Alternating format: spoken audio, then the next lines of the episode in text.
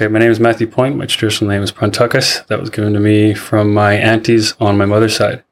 Um, it is uh, Thompson River. Uh, originally, uh, my grandma B left a list of names for our family, and then they kind of, after her passing, they kind of just uh, made decisions about uh, who was getting what. Um, I'm from Seabird Island. Uh, grew up there.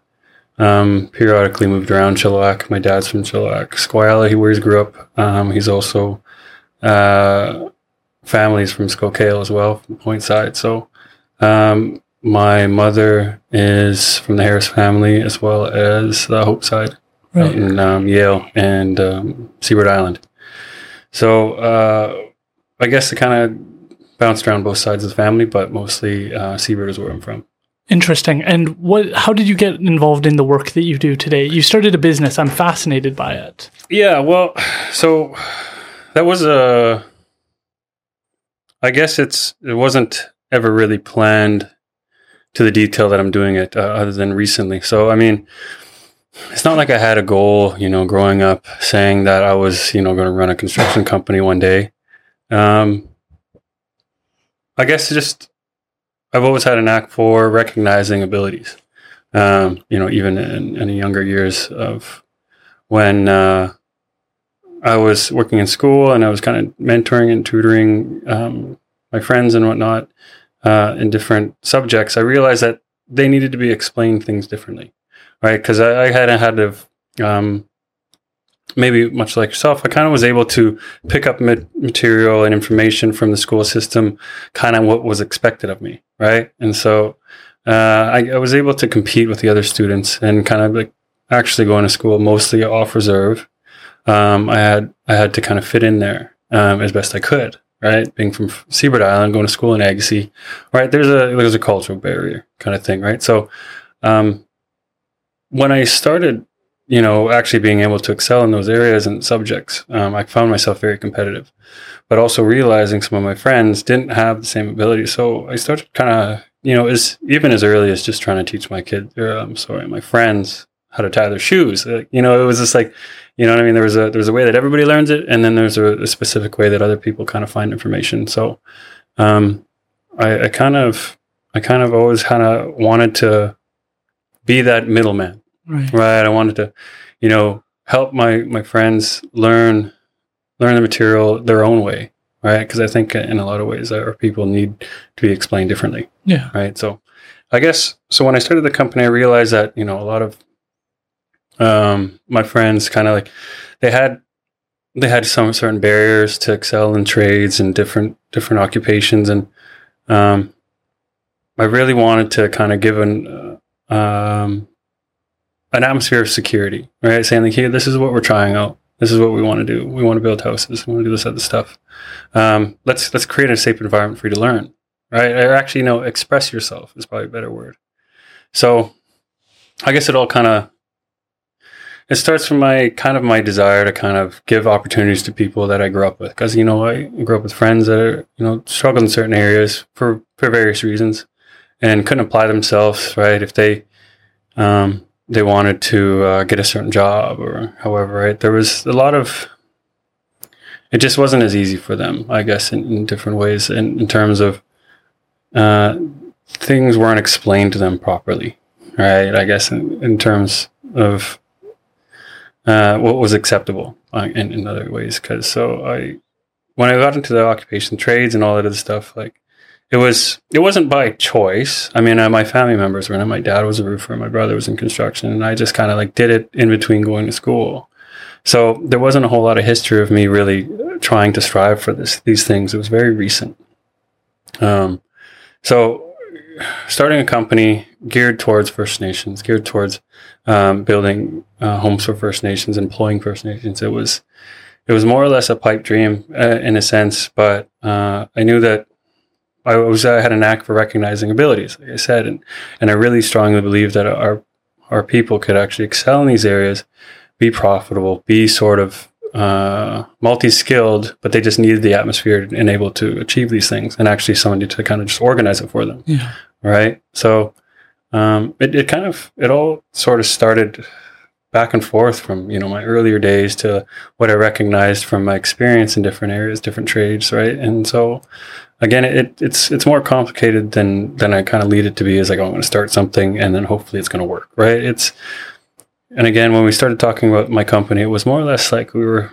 It was it was hard to explain what I'm going for, all right? Because mm. you know when you when you have a business, you know um, people's ideas that it's gonna it has to be profitable, and yes, it does, right? But you also want it to have impact, right? With with most people do, right? Like what you're doing here, you're you you're striving to make a difference, right? And, and in simple terms, because you are obviously getting all the information together. It takes a lot of skill, a lot of organization, right? Like you're setting up the cameras, you have to learn how to do that, and you know, and learning all these editorial things, right? Like it's yeah. it's more complicated than you think it is at first, right? Yeah. But it's to be expected when you start something, I think. But um, yeah, I think I kind of went off with that question, but I, I think I, I don't know what I'm doing half the time. In a sense, like, okay, what am I trying to do? Which means it's just not defined yet.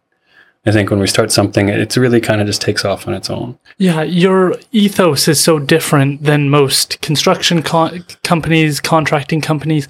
The mindset is typically in those industry, in, industries make money. Mm-hmm. Whereas when you hear about certain tourism businesses, um, I wear a lot of Tentree. The ethos often matters when you're shopping, when you're buying a product, when you're going into the grocery store and you see, oh, there's this item. Um, you start to think, hmm, like like where is this sourced is it sourced ethically can mm. can we have a positive impact on this like that is very common in other regards but it's less common in construction companies it's less common in multi-million dollar companies it's like there's less pressure on them. So the fact that you were willing to take this on and say, how can I do this where I'm not just hiring the bottom of the barrel people, pushing them as much as I can, uh, criticizing them, firing them? That's I've worked at uh, like landscaping companies, which are somewhat different, but often the mindset is we we don't invest anything into you until a year in, because then you're through your probationary phase in that kind of company culture. And yours is very different, which is I'm going to try and find uh, the diamonds in the rough almost. I'm going to try and find those great people who just need time, support, and opportunity. And it's so easy, especially right now, to write people off to say, is it worth investing in, in new people? Should we downsize? Is this worth my investment for this person? For you to say, I'm going to take people who haven't been given opportunities before or who have failed in other circumstances and, and invest in them is something I just find so refreshing. And again, something outside of what the industry norm I would say is. Yeah, honestly, you hit it on the, the head there. I um, it's it's not a it's not a perfect thing too. I think um, I've had to, and I explained to my guys is like my biggest investment is into you. Uh, you know the the trucks, the equipment, all that other stuff, all the things that I've built, the tools, like that is replaceable, right? And then so when it comes to my guys, and like I've spent time, energy, thought, all this other stuff, hoping that you know you, you're kind of growing a little bit, right? So, and and in terms of you know, I try not to put them in a situation where they'll fail, like hundred percent. But I know that that's always a possibility. I want to say, put them in a situation that's just a little bit too challenging for them, so they'll ask questions, right? And then so it's like they'll lean on each other. That that dynamic to create that safe atmosphere is really hard because um, I guess this brings me back to the the origins of you know my my time in trade because I also had um, you know some years at UFV as well and and a couple other experiences. But I, I always felt I had a lot of anxiety working for those construction companies, um, you know, framing companies, roofing companies. It was always like you're either here, um, you're either doing this or you're not, right? Or you know, there was a very there was a very low tolerance for what you know um, I was allowed to do or you know allowed to achieve. Um, so there's a lot of pressure right and then the masculine environment right? It's just like you know you, you're either a man or you're not right? And you've got very a lot of shame and guilt for not coming or coming up short or making mistakes. So now you're hiring guys who are kind of trained um, very insecure right? Like don't want to make mistakes don't want to admit to the boss that they're going to be late. Like there's a lot of things a lot of dynamics there right? So um, so i got a combination of those things and it's never perfect. So it's i can't say that uh, I think with any company, you you want your managers, you want your um, laborers, you want your, you know, your data input, and um, so yeah, you got this this puzzle of people that you want around you. You know, so I want young guys, uh, a mixture of young guys mentored with older guys, mentored with you know different supervisors that sort of understand the philosophy and it's it's really hard to grasp um, you know for for certain employees to grasp that philosophy because it's new and it's like why you know because they've never heard it right? They're never like no i'm here to invest in you. This is not um, because it you know they're only used to hearing monies dollars and whatever right? Figures like that like hey we're to make this make this. And that's how you have to explain it to them sometimes. I'm like i need to fill out your time cards this way because it costs money if you don't. You know and i have to explain it like that because or else they'll just switch off when i say like no i want you guys to actually kind of put, input this so you guys are paying attention and you guys are actually having record of what you've done so you take that home with you. I, I log that i read that right? All the information is all important to me. Yeah. Right? It's an accumulation of data. Are you progressing? Are you paying more attention to this stuff? Are you taking pride in your work right? Are you saying are you documenting how long it took you to do one task and then obviously in like two months down the road it took you half as much time to do the same thing right? So this is these are these time books are like a, a record of development. They're like journal entries you know what i mean? So um, a lot of guys be like this is so stupid. Why do we have to write time books? I'm like because there's a bigger picture here right? I want to see what you guys are putting into the work right but also, again, you can go back and you could reflect on all the hours that you put in, all the tasks that you've done, and it's like it's sort of you know, and then you have signatures on them, and it's it's it's one one facet of a bigger picture, right? And so you have to engrave these little things that these little structures inside the company that make it much more valuable, right? So, um, and it's not so much like, and again, I always have to bring it back to money, or else they won't pay attention. I'm like, no, I'm I'm developing these these systems in order for you to kind of like you know regulate where you're going because everybody i feel especially even men in in our culture and our communities need to feel like they're making a difference need to feel like they're actually you know serving their their masculine duties right kind of thing. So um and, and it's also it's good to track these things right? Because you know easy come easy go kind of thing is the philosophy that we've we've kind of grew up with. But no i want you to I want you to have a track record of where you went, you know, say this is, you know, and again, payroll was a big thing for me because I wanted them to have a record of finances. I want them to look back in their past year and say, how much money did I make? What did I do with that? Reflect on those things, right? Because a lot of these guys were getting paid under the table, right? And who knows how much they were, you know, other than their bank statements, they had no idea how much they made last year, right? So I'm like, now I wanted to kind of get them to think about these things, right? So, rather than thinking about it daily or bi-weekly they're thinking of it yearly right? They're taking themselves out of out of the the survival mode tactic kind of thing right? So That's really interesting because you think about how much money somebody makes in a year and how much goes towards food, how much goes towards, I don't know, I think most people play video games now. How much goes towards that? How much are you investing in vices like alcohol, um, in, in drugs, in things that help you cope with your day to day? There's all these different ways of spending your money. And again, in if you're working for a big organization, they might say, Hey, have you thought about RRSPs? Have you thought about investing? Have you thought about saving your money? Have you thought about hmm. your retirement plan? What is that process? We do that to a significantly less degree with individuals doing hard labor. Mm-hmm. And the one thing that people need to understand is how often unfair it is that the people who often work the hardest yield the least fruit from their efforts. Like you think of berry pickers, they make the least out of all of us. They like make less than minimum wage oftentimes.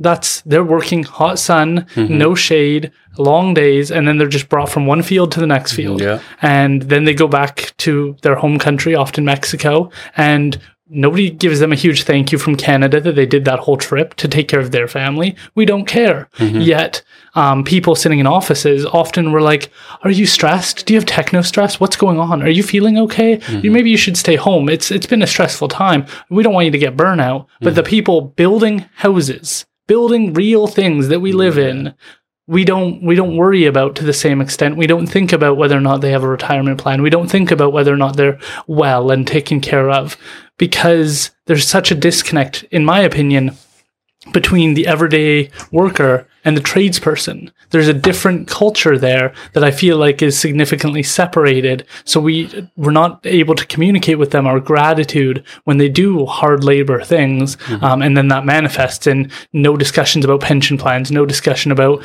uh, opportunities to climb up, opportunities to become a leader. Like we don't always view them like that because they're often doing the heavy labor stuff that often we don't want to do. Yeah, there's definitely like a you know being taken for granted kind of thing of philosophy because you know you move into your house after it's built, right? And you don't see the.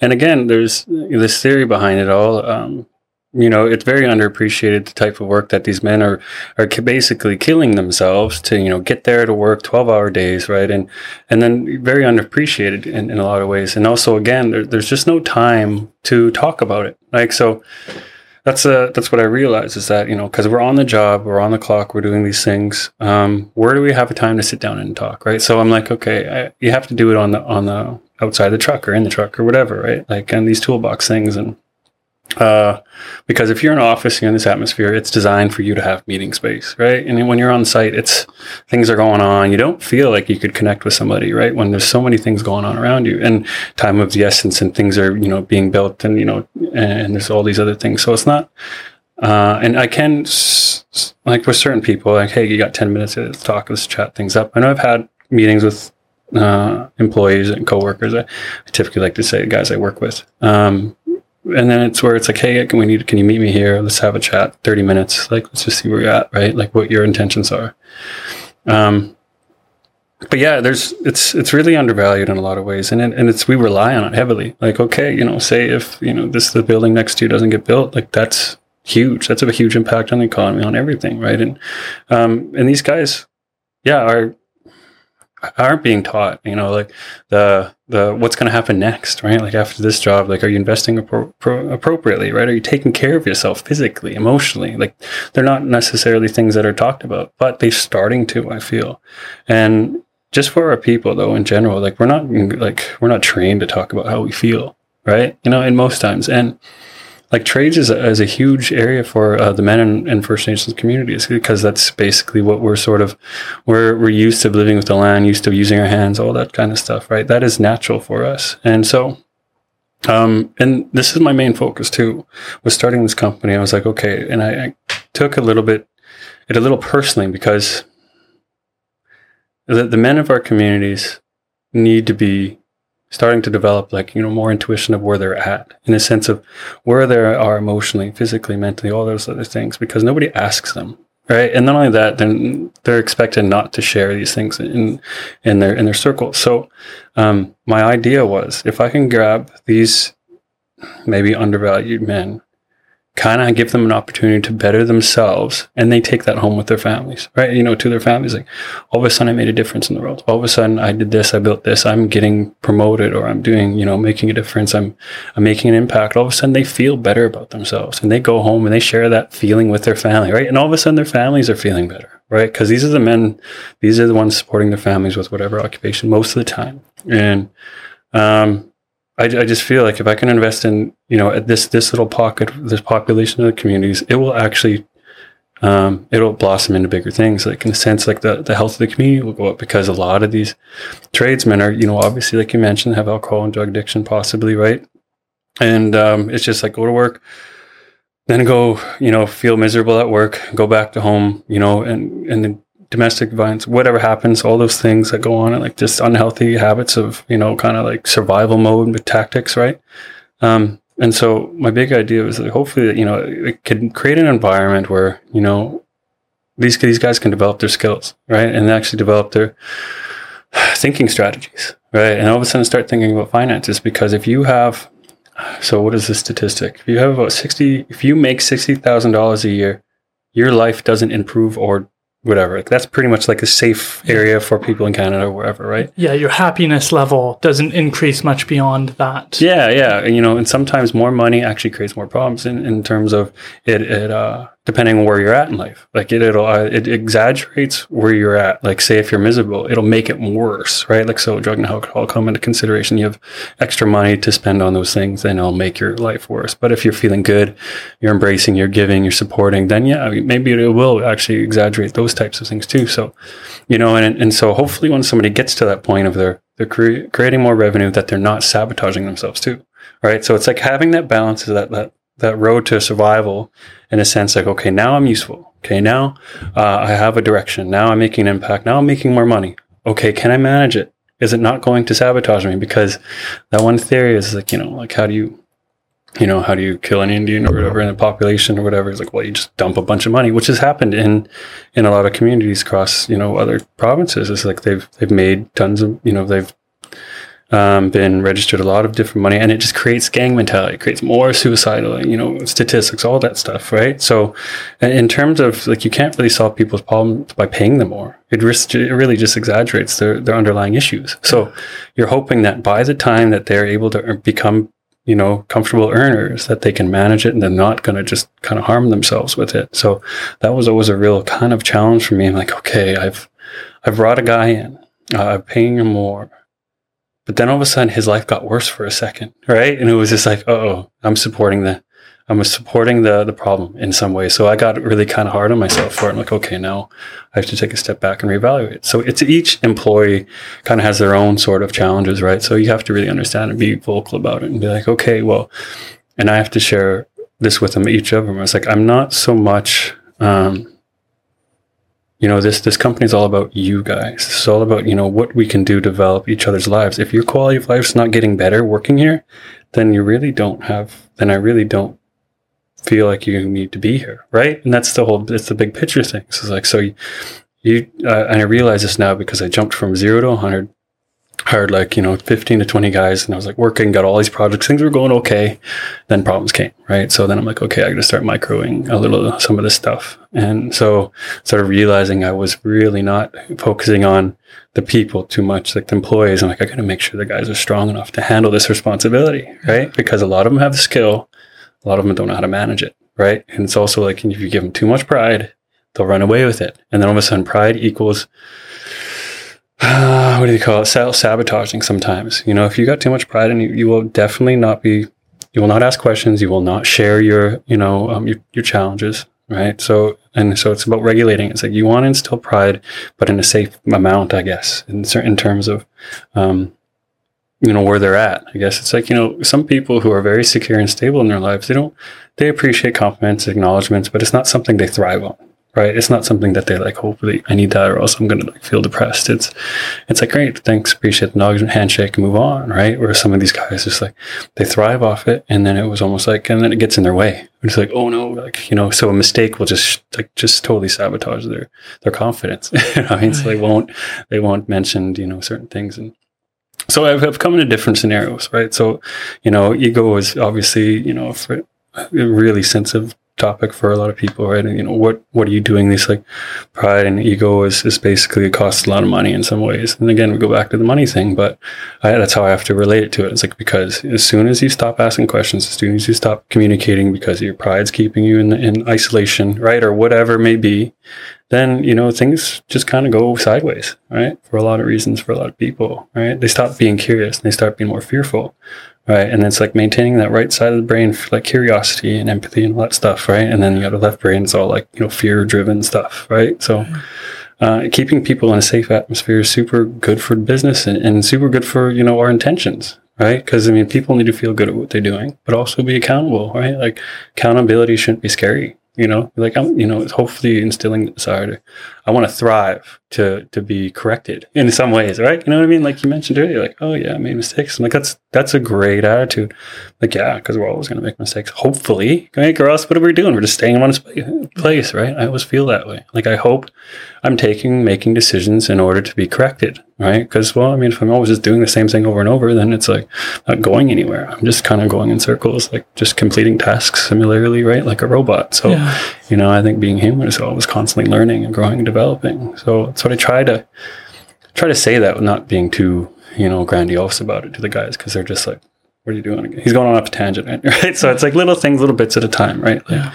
you know, not I can't sit down for three hours and have a you know interview with a lot of the guys, but there is you know, there's parts and opportunities each day. You can kind of share little things and hope help motivate them and uh, also correct them. It's really hard to correct people sometimes, right? You know, and um, because you know, as soon as we feel threatened, like our security, our confidence, and all of a sudden we like cave, and then we want to give up right? Especially when there's something there that you can see like if you make uh, like a like a birdhouse and it's a bad birdhouse and it's like nobody can live in this birdhouse. Like there's a like when a child shows you something and goes like hey what do you think? and you're like that's great. Like you don't want to just be like oh well that's not useful. We're not putting that on the fridge. Like you don't say that. You want to make sure that it's a constructive comment mm-hmm. that you're showing support and that you're also encouraging them to improve and not saying this is perfect because maybe there are areas of improvement. That greater why seems to be a challenge that we, we're not very good at. Like as a native court worker, I'll work with someone and we'll talk about going to detox or treatment or recovery. And we forget to ask the greater why a lot of the time. Like, why mm-hmm. would you want to be clean? Why would you want to have a healthy life? Why would you want to have a stable job? Like, what is all of these little pieces in your life building towards? Well, imagine what you want your house to look like. You want to be able to come home, have a maybe a long day of work, but then your partner, your spouse, um, greets you and says like, "It's so grateful you're home. We have like a fresh casserole in the oven. It'll be ready in about five minutes. Uh, don't stress too much. The kids are already like you want to come home to a healthy environment. That is the long term goal. You want to be able to make traditions have family recipes at Thanksgiving or Christmas or um, whenever your your celebrations are. You want to be able to feel warmth when you come home and, and loved and valued. We all want that. And so going to that greater why, it seems like we're not always great at. We're like, well, go get the treatment, then we'll talk about it. Or Yeah. go go do this, then we'll talk about it. And then you can think about that. And we so often miss out on the fact that these are really people's lives that mm-hmm. you're you're having a small piece in improving for the better or for the worse. Yeah, I have a hard time actually setting that boundary. Like, how far can I go in getting involved with these guys' lives, right? Because I mean, honestly, I get a little bit codependent with it. I'm like, oh god. So I get disappointed because it's not so much that you cost you know the company a lot of money. It's the fact that you kind of made a decision that really harmed yourself. You know what I mean? Because like you know, again, that my investment is like I'm really hoping, um, and I'm really hoping that when we make these decisions to kind of give people opportunities that you know that they take it in with a grain of salt and that um, that in the end in the end of the shift that they feel pretty good about it and they're not like okay you know dreading the next day kind of thing right so um and it's about being honest open and honest about you know my maybe at the start like my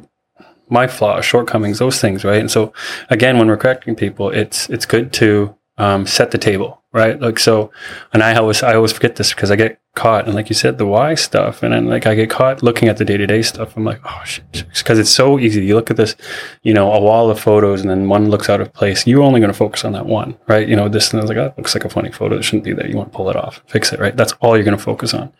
Um, so and then uh, my biggest struggle is that I'm like, okay, every time that I make a correction, I have to say two good, two good things first, right? Hey, hey, hey, great, thanks for being on time. Hey, uh, that's that corner looks really good, right? Like fantastic. And then, but hey, what do you think about this, right? Ask them, give them a chance to kind of like evaluate their homework because you get lost in it. Honestly, with anything you do, you're writing a book, you're spending three or four hours, whatever, at a time on it and then you just get lost in it. And you forget about what was I doing again, right? And then all of a sudden, like the quality kind of goes down because you're just kind of entrenched. It's like you're in the eye of the storm, right? And so all of a sudden, all these things are going on around you. Say, you know, you're painting a wall three hours at a time. You you know miss a corner because like you're just going on and on and on, right? So and then so there's bound to be corrections with things, and there's just and it, it's helped. Uh, it's helped to to have an outside perspective with it, right? Like somebody just they call them. Um, uh, quality control, right? I mean, so you have a supervisor, manager, whoever come in, it's like, oh, hey, man, did you miss that? Yeah, okay, sweet, thanks, fix it or whatever, I'll fix it. Some of the other, right? So, and again, it's just like incrementally getting better, and I think that's a that's a really solid philosophy for life. I mean, just like incrementally getting better each day. Like if you wake up, you know, with the curiosity, like, hey, I wonder what I'm going to learn today. Hey, I wonder what's going to challenge me today. You know, like this, this whole, even the setup here, this podcast, it was like, oh, this is kind of really making me a little nervous, but it's, it's going to be fun, right? Look at it as curiosity, fun, and excitement, right? And that will help ease the anxiety and the tension. It's like, you know, whatever happens, happens. Whatever I say, I said, and nothing's going to be perfect. And on to the next one, right? Like those little things. And, you know, because I, I really, you know, admire when you set it, set this thing up. Like uh, you started a hundred odd people ago, right? And it was just like, you know, one person at a time and it'll take off when it takes off. And it, so, and it did. And people recognize you and understand the work that you're doing. Like it's just underlying commitment and consistency to the bigger picture, right? Like you said, find that why. I like that, like whole Simon Sinek kind of book that he wrote on it, right? Right. And you know, another great person to kind of like just take all this information from because he's interviewed and talked to millions of like well hundreds of thousands of people, kind of thing, right? Have been a, have access to people is huge. And I realized like when I started the whole thing, I was like, I'm going to need time to do, to get information together, right? It's not like I came into this thing, I had an idea, right? I want to create this thing I just want to see what happens. I need the information. I need the data. I need, and that's why again the time cards thing was important to me because I wanted to see where everybody's level was at. Reading, writing, uh, accountability, all these different things. Like um, I had all these uh, assumptions from just uh, developing um, from different books and stuff like that, and and then I had you know these philosophies, but I didn't put them into practice, right? Because I mean, I spent some time in politics, and I was just like, well, I was I was preaching all these suggestions, like right to the to the table and all that, and and in other terms, it wasn't really going anywhere because I didn't have any factual evidence on it, right? It was just all theories. And so when I started this company, I was like, well, let's put these theories to the test. Let's uh, let's try to create this environment. Let's try to create dialogue back and forth because any good decision is created with tons of dialogue, right? Like the more people have input, the better it is. It's not necessarily right or wrong. It's just like it's the balance of input right? Like, so, you know, say you're like, hey, everybody decides votes, should we drive on the left side of the road? The right? You know, either side doesn't matter, right? Like, it's, you could drive on the left or the right. It's just what's right is the, whoever, whatever we vote on, right? Like democracy mentality, right? So, um, I like the fact that people, the more people that have weigh in on a subject, you know, the more accurate it is, obviously, right? So, um, and I, I have to remember that too, even just talking about it because I'm not at each project that I have. I could have five or six projects going on at the same time. And I just, I take my best intuition from where I'm at. Right. And, and then I have to get the guys together and talk about it. And like, I hope you guys are talking about the problems and the solutions. Right. And then, you know, have, have people just conversely because, you know, the more people that weigh in on a subject, the better. Right. Because we all have our own life experiences, our own work experiences, all these different things, these problem solving tactics, share those right? And then so I, I I've always really recognized the fact that I need help constantly to make these things happen, right? I can't do everything. I don't have all the answers. Um, again, I, I just have hopefully uh, you know some skill at delegating the responsibilities to other people, right? Having that intuition, uh, recognizing you know what people need, and actually asking the right questions. Huge thing. You're learning how to ask the right questions, right? And when you're really good at it, obviously, you kind of, you know, you hit things right, right where they're supposed to be focused on and then uh, uh, and again it's it's all just i knew i came into this not taking it personally right? And going into it with that why like you said um, staying focused on the vision is super hard because you get entrenched in numbers and you know statistics. You get you know missed days or whatever where people certain things come in your way and then you forget what did i started this for what was I doing again, right? Keeping that why and focus front center stage, right? And then all of a sudden your, your decision making gets a lot better. But as soon as you start looking at all the negatives, you kind of feel like you have to fix them. And it's like a lot of it kind of oddly, if you have the right mindset, just kind of takes care of itself in some ways, right? Like if you stay positive, because um, I, I, have I've made mistakes, tons of mistakes, like in, in ways that I've kind of um, strategize how to correct things, right? To improve quality. I'm like, okay, do I do what I was taught or do I still practice my own philosophy? So honestly, I've had mixed results. Like, I don't like to be that sort of dictator, sort of these things. This is the rules, and I don't want to have to create contracts and policies and all these stuff as much as I, I, I feel necessary. I feel like you know being being respectful and understanding goes a long way right and there is there does need to be defined to find solutions for certain areas um, in your in your business, right? So people will obviously rely on policy, but I think you could really run people ragged with policy, right? Yeah. And all of a sudden they're afraid to move. They're afraid to really offer suggestions. They think policies are laws, and they're just suggestions and guidelines, right? Yeah. And so, and again, I so I've tried to. I've had a really free spirited way of developing it, and now we're starting to step into different roads. Like, okay, well you guys know what the rules are. You know what the consequences are. You guys babysit yourself. You know what I mean? Like hold yourself accountable to these things that we've all agreed upon. You've signed the contract. You know what the, you know, the guidelines are. You, you know, if you're sort of being, you know, cause again, you, as you mentioned, dealing with guys that, you know, are all different areas of life. Some guys, you know, maybe, maybe have, um, different challenges, right? Like some people, you know, a lot of them don't really drink that much, but some of them do. And I, I don't, I don't dis, I don't disregard it. It's like, yeah, you know, responsibly, whatever. If you can make it to work, you have things you have to attain for. I, I don't, I don't criticize it, whatever. I've had my history with it, and I just, I really, I want to make sure that you guys are on, aware of what the rules are because I know that if I enable it, enable those behaviors, it's not really getting them anywhere, too, right? And so, but also I have to remember to kind of have empathy, use the right side of my brain, curiosity. Those are the, those are the biggest things when coming into disciplinary actions. I'm like you know, like understanding why your workers are doing these things, right? Like I've had scenarios where I've like had vehicles impounded. I've had, you know, different things and, you know, careless people, you know, things breaking down, losing, stuff like that. Like things that cost a lot of money. And I was just like, wasn't so concerned about the money, like I mentioned. It was just like, well, I wonder what's going on, right? I should check in. And that's, that is, you know, it, you try to take as much ownership as you possibly can in those situations. Like, okay, I wasn't checking in with this guy. I felt like something was going wrong, but I kind of ignored it, right? So, I mean, and that's where, that's where you can kind of start like, okay, opportunity to change my actions, right? What do I have control over? Myself, right? I don't have control of much else other than, you know, the situation that I'm in, right? So, you know, again, th- those checkpoints are really important for me to kind of really reevaluate and strategize how to communicate better because, yeah. you know, everything's communication when it comes down to, you know, trying to get a job done, getting a point across in, in terms of, okay, well, who, who has, you know, who's got the most valuable input?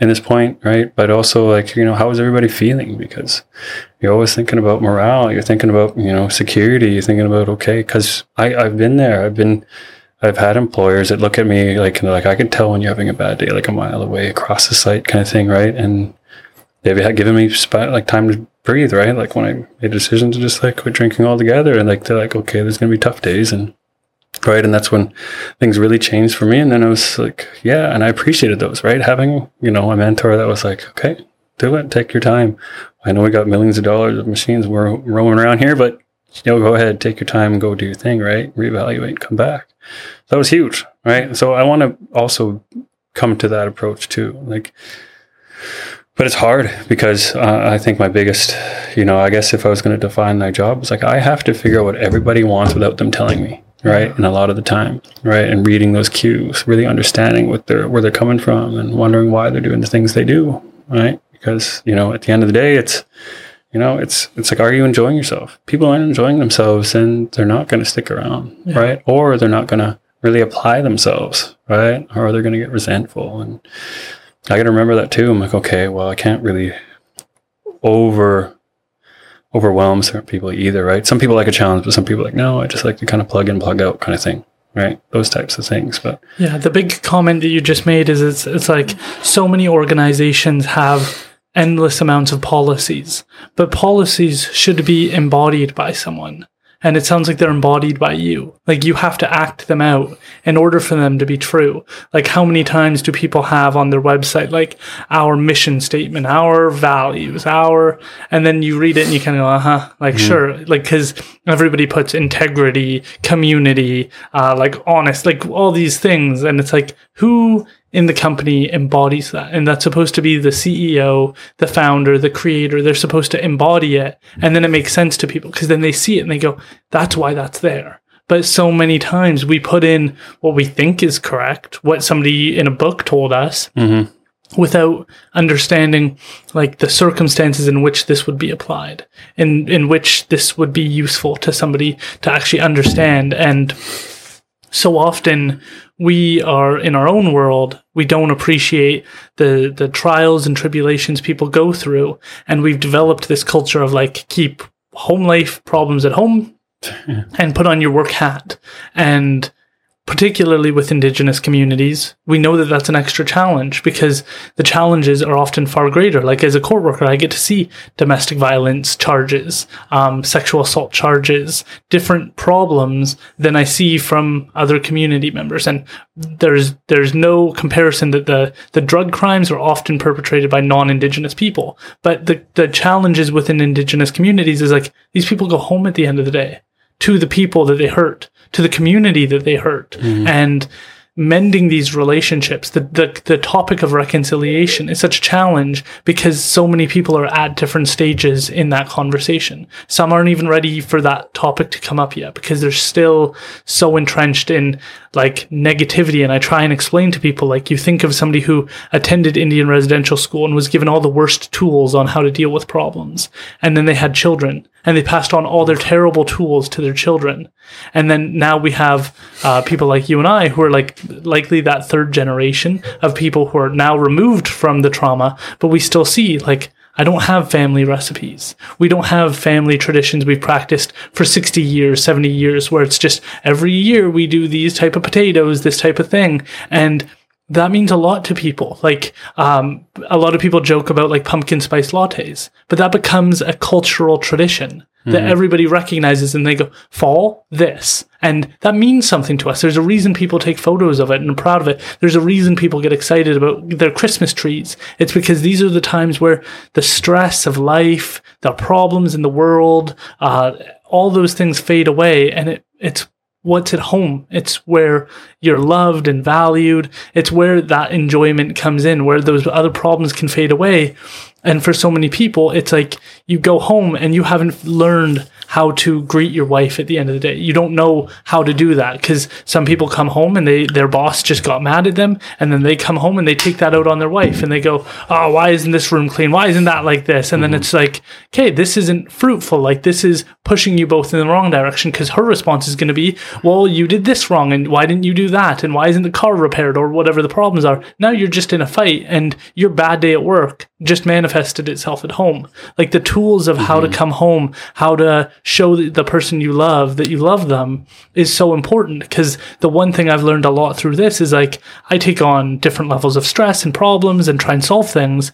The the thing I hate the most is the person who often gets the worst brunt of my stupidity, my short sighted comment, is the person who's the most mm-hmm. supportive of me, the person who's there at 11 o'clock at night when I'm still editing a podcast or something. And then I say something sassy or rude to her, and she's like, Hey, I've been here. I've been here the whole time trying to support you. And what now? I get this? And it's like, that's not fair, but that's so often the case for people. Yeah, actually, that kind of brings up another point. I was, um, you know, and that's the idea with like I, I kind of hope that I offer something to these guys that they can, you know, have have a good feeling about what they've done throughout the day. And I've had, you know, situations where some some people aren't right. They're kind of faking it till they make it, and and, they, and honestly, it's like it's not worth living dishonest. You want to be, you want to move ahead in the world. Honest, like honesty is your main thing, right? And so. uh and it's it's not so easy to do some of the times, right? Like you kind of like you know, am I am I able to take criticism today? Am I able to um, you know accept my you know my my failures with a you know with a with a strong heart kind of thing? And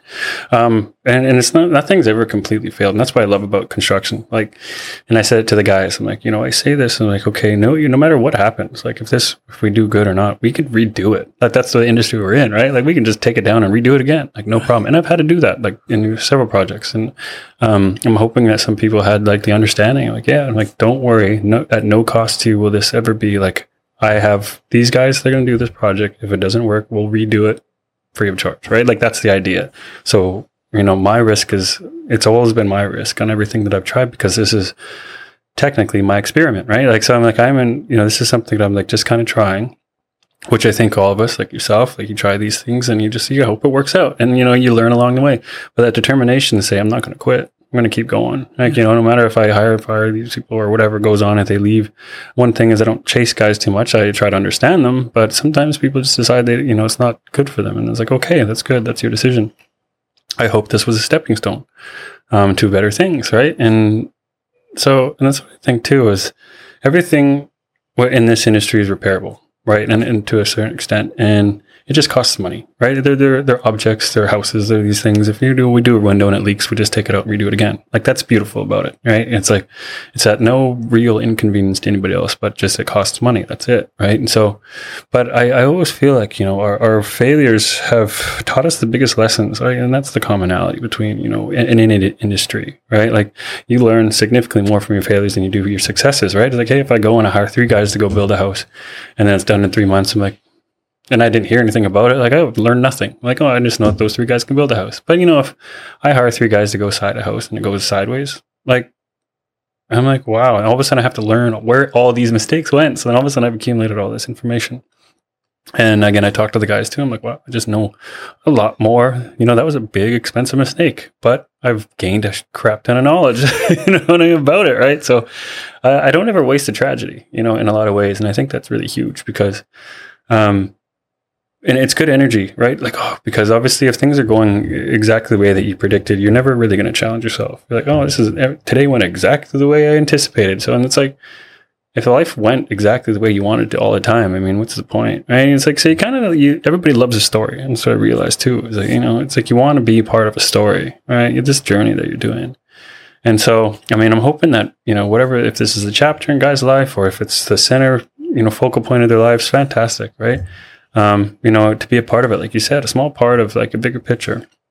And because work is important like i think about it like I, I grew up with the work ethic you know my from my dad and my mom it was like work work work right? Like that's how i impressed my dad. It's like that i could work really hard that i could lift things like do this right? And the schooling thing didn't really impress him whatsoever right? Because it was a knack for schooling and stuff. But um you know in soccer and stuff those those things it was old school mentality right? Like oh because he was a roofer and um, for a number of years and different things he was a logger as well and um and, and all that. So it was, it was, that was how I would impress him, right? If I could work 10 hours that day lifting and like just sweating my, you know, my ass off, really. It was like, that was, you know, that was how you got, you know, established pride from your father in that way, right? So, I mean, the, the whole education thing, when I told him, I was like, oh, I would like to go to med school one day. And he's like, you know, his first thing was like, I don't need a doctor. I need a lawyer. you know what I mean? Because he's he's dealing with uh, um, certain charges at the time or whatever it was, right? You know, his prohibitions and all that, right? And he was a pretty avid drinker, but um, so a lot of that also really the kind of the deeper meaning of it all is like I know that you know it, it hits home pretty close because you know my dad I feel was probably like always in that mode of really kind of doing these occupations and didn't feel fulfilled particularly. It wasn't until he started doing his own thing. Like fishing was his biggest thing, right? He felt like he was in control out there, and he was. He was good. And, um, and all of this stuff. And it was kind of like it also was mixed with the partying kind of thing too. And um, but you know, it's just it's, you find these. You want to give people opportunities to feel impactful. You want them to express themselves in ways. And I, I like to kind of I like guys that you know don't say no. You know what I mean? They're like you know, I hire guys on, say, as a framer, but then I'm going to ask them to do some drywall or something. I'm like, I, don't do that much. I'm a framer. I'm like, is that all? You know, not to undermine framers they're very very complicated. You but open minded. Yeah, you know, like, like how about how about we were builders, right? You know, you and that's why I don't actually give titles to my guys. I just call them tradesmen, like because you're probably going to do tons of different things because that's what we have the capacity to. So when I strategically hire people, it's like, okay, you know this, you're a plumber, you're a framer, you're this. Put them all together. You guys are home builders now, right? You know what I mean? So you kind of put the combination of people together, right? And you're no longer just one thing; you're three things, right? Yeah. Or whatever, four things, whatever it is. Um, so, but also too, it's like you have to realize you have to create uh, an area where they can communicate amongst each other. Titles separate people. So as soon as you say that one of them, hey, the framer's the, the, the foreman, then the other guys won't speak, right? So then it's like, no, you guys. this is where you have to do, you know, kind of tear down the hierarchy. It's like, okay, well, nobody's got a title here. You just have people that talk amongst each other. These, you know, certain people have responsibilities, and you know, um, we all have we're not nobody's higher or lower than each other. We just have different jobs. You know, it's hard to really kind of. I always have to repeat that. I'm like, uh, I'm you know, I'm not your boss or whatever. I, I am just I just have different responsibilities than you, right? Like we're all trying to do the same thing. We're just all necessary in different ways, right?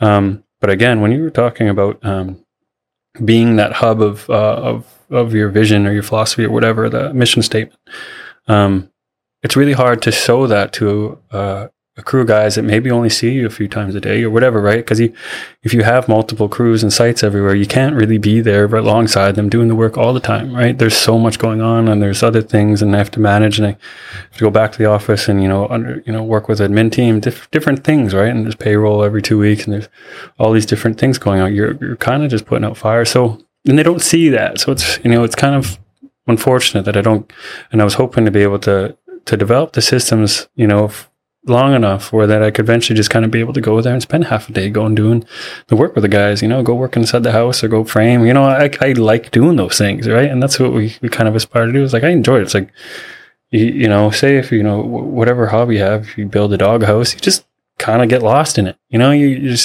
sit there and you're building this thing, you're creating something out of nothing and in a lot of ways, right? And that's the that's the kick that guys get in this industry. It's like I just made this ugly thing turn into something really nice, and you know you get you feel very rewarding after, right? And they they hold on to that and they go on to the next, and um, you know the exchange for me and them right now is just mostly finances, right? Like I you know I pay them to do a job, and you know, I think you have to really instill this belief in your guys is to say, like, no, what the exchange is then giving you an opportunity to express yourself, right? And giving you an opportunity to push yourself, challenge yourself, right? And, you know, and then, yeah, I got to organize the fleet of vehicles. I got to organize all the finances and management and all that other stuff. And then, you know, the interviews and meetings with different, you know, clients. But You know, it's like when you're there at work, you get to do what you like doing. And I hope that's kind of what I try to pass on. I'm like, just, I hope you like what you're doing. Cause then like, I don't have to watch over you. I have to check if you're taking breaks regularly or whatever, right? It's like, you know, it's like the work will take care of itself, right? You instill that desire and that passion for the work, then it's just like you just kind of like hands off, you know, and just like kind of know that it's just going to go the way it is and things are going to get done because I, uh, you know, I, I, guess I have a lot of faith in it, right? Because I, you know, over time, you know, you, got? you separate the wheat from the chaff kind of thing, like the cream rise above or whatever that whole saying goes. Yeah. Um, and it's happened, you know, several times. I'm like, okay, well, you know, things were going well here. I don't, you know, and I tell them, I was like, if you don't see me, that means things are going well. you know what I mean? In some ways. And, and I do hope that I can show up a little bit more. Cause sometimes like if I'm driving to like Skowkale or Squiala, like, and then I got to go to Surrey, it's like, you know, within a day of taking two trips, you're like, okay, I can only got you know, a certain amount of time to really acknowledge and kind of sit there and appreciate the guys right in several crews. And you're always trying to remember like where you've spent your time. Like, oh, I haven't checked in with Frank in a long time. I should go check him out. You know what I mean? Like make sure he's still kind of on a good chapter, right? Or else he could be kind of mustering around with something and not really saying anything. Right. So, um, yeah, that investment in people, that kind of mindset. I was just listening to an interview with uh, Lex Fridman and uh, a CIA, um, past CIA operative, Chris Voss. Uh, no, oh, okay. um, Robert something, I think. Um, okay. But he was basically talking about the idea that great leaders uh, don't have to say a lot. A lot of it becomes a myth, uh, like a story that, that, other people tell, um, an understanding of like, do you know how hard that person works? And you don't answer those questions. How hard do you work? How much time do you put in? How many fires do you put out? It becomes with your inner echelon of people you speak with daily they give some inkling over time to the staff of how much you're doing. And then it becomes like a philosophy, like we don't know how hard he's working. But when you're constantly putting out that that's your mission, that's your value, other people catch wind of it. And then it becomes like a, like say one of your managers goes like oh like um matt's not gonna like it if you're if you're doing that like um it becomes something you don't even have to say. You don't even have to remind anyone. But over time people start to understand that this is what is valued most in this organization.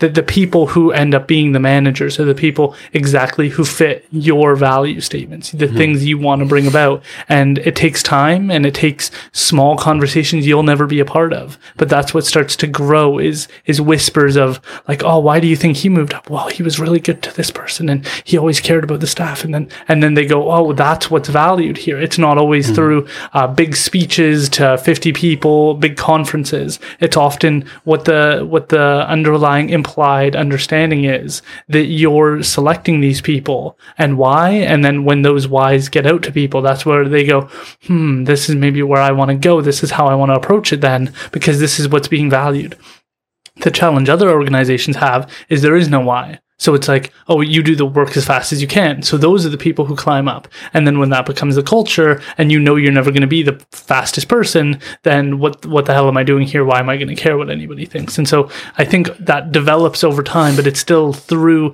the decisions you make of who you support, who you invest more in. Why is this person getting more support? Well, they're trying really hard and they just fell down and, and he wants to see them develop. Like all of that is going to happen, I think, over time. Yeah, honestly, you had it because I know now. Like, I only got you know, if the company gets bigger, like I mentioned, if you know, I've had, um, you know, I think the most twenty one or twenty two guys on on payroll at one time, and that was just way too much, just at where we were at with the projects that we had going on. Um, but I mean, now it's just like okay. Before I get to if if it goes to that again, and I'm not too sure what direction I want to go in, depending on the amount of work that comes at us, uh, that I have to be prepare my managers again. Like you said, the project managers like okay, you know what the target is, right? You know, and this is how we implement it. All right, communicate with me because I only have time to talk to maybe three of these guys per day, right? Or else I'm like going each guy, da, da, da, right? So, and I was like, you have to kind of echo what the idea is here, and I think a lot of them get it. And I really wanted to stay on the positive of things because nobody likes because you know I grew up as an anxious person kind of thing, right? Nobody likes to work in fear, right? And that's a really kind of unproductive tactic to do to motivate people. Like, hey, you know, you rather work this hard or you're gonna get fired. Like that's like, oh, I'm doing this out of like you know like fear based uh, you know energy, and it's, not great when you kind of doing it off you know self propelled, motivated, sort of like um, high purposeful, and you know energy. Then that that's great. That just takes care of itself. It pumps the tires constantly.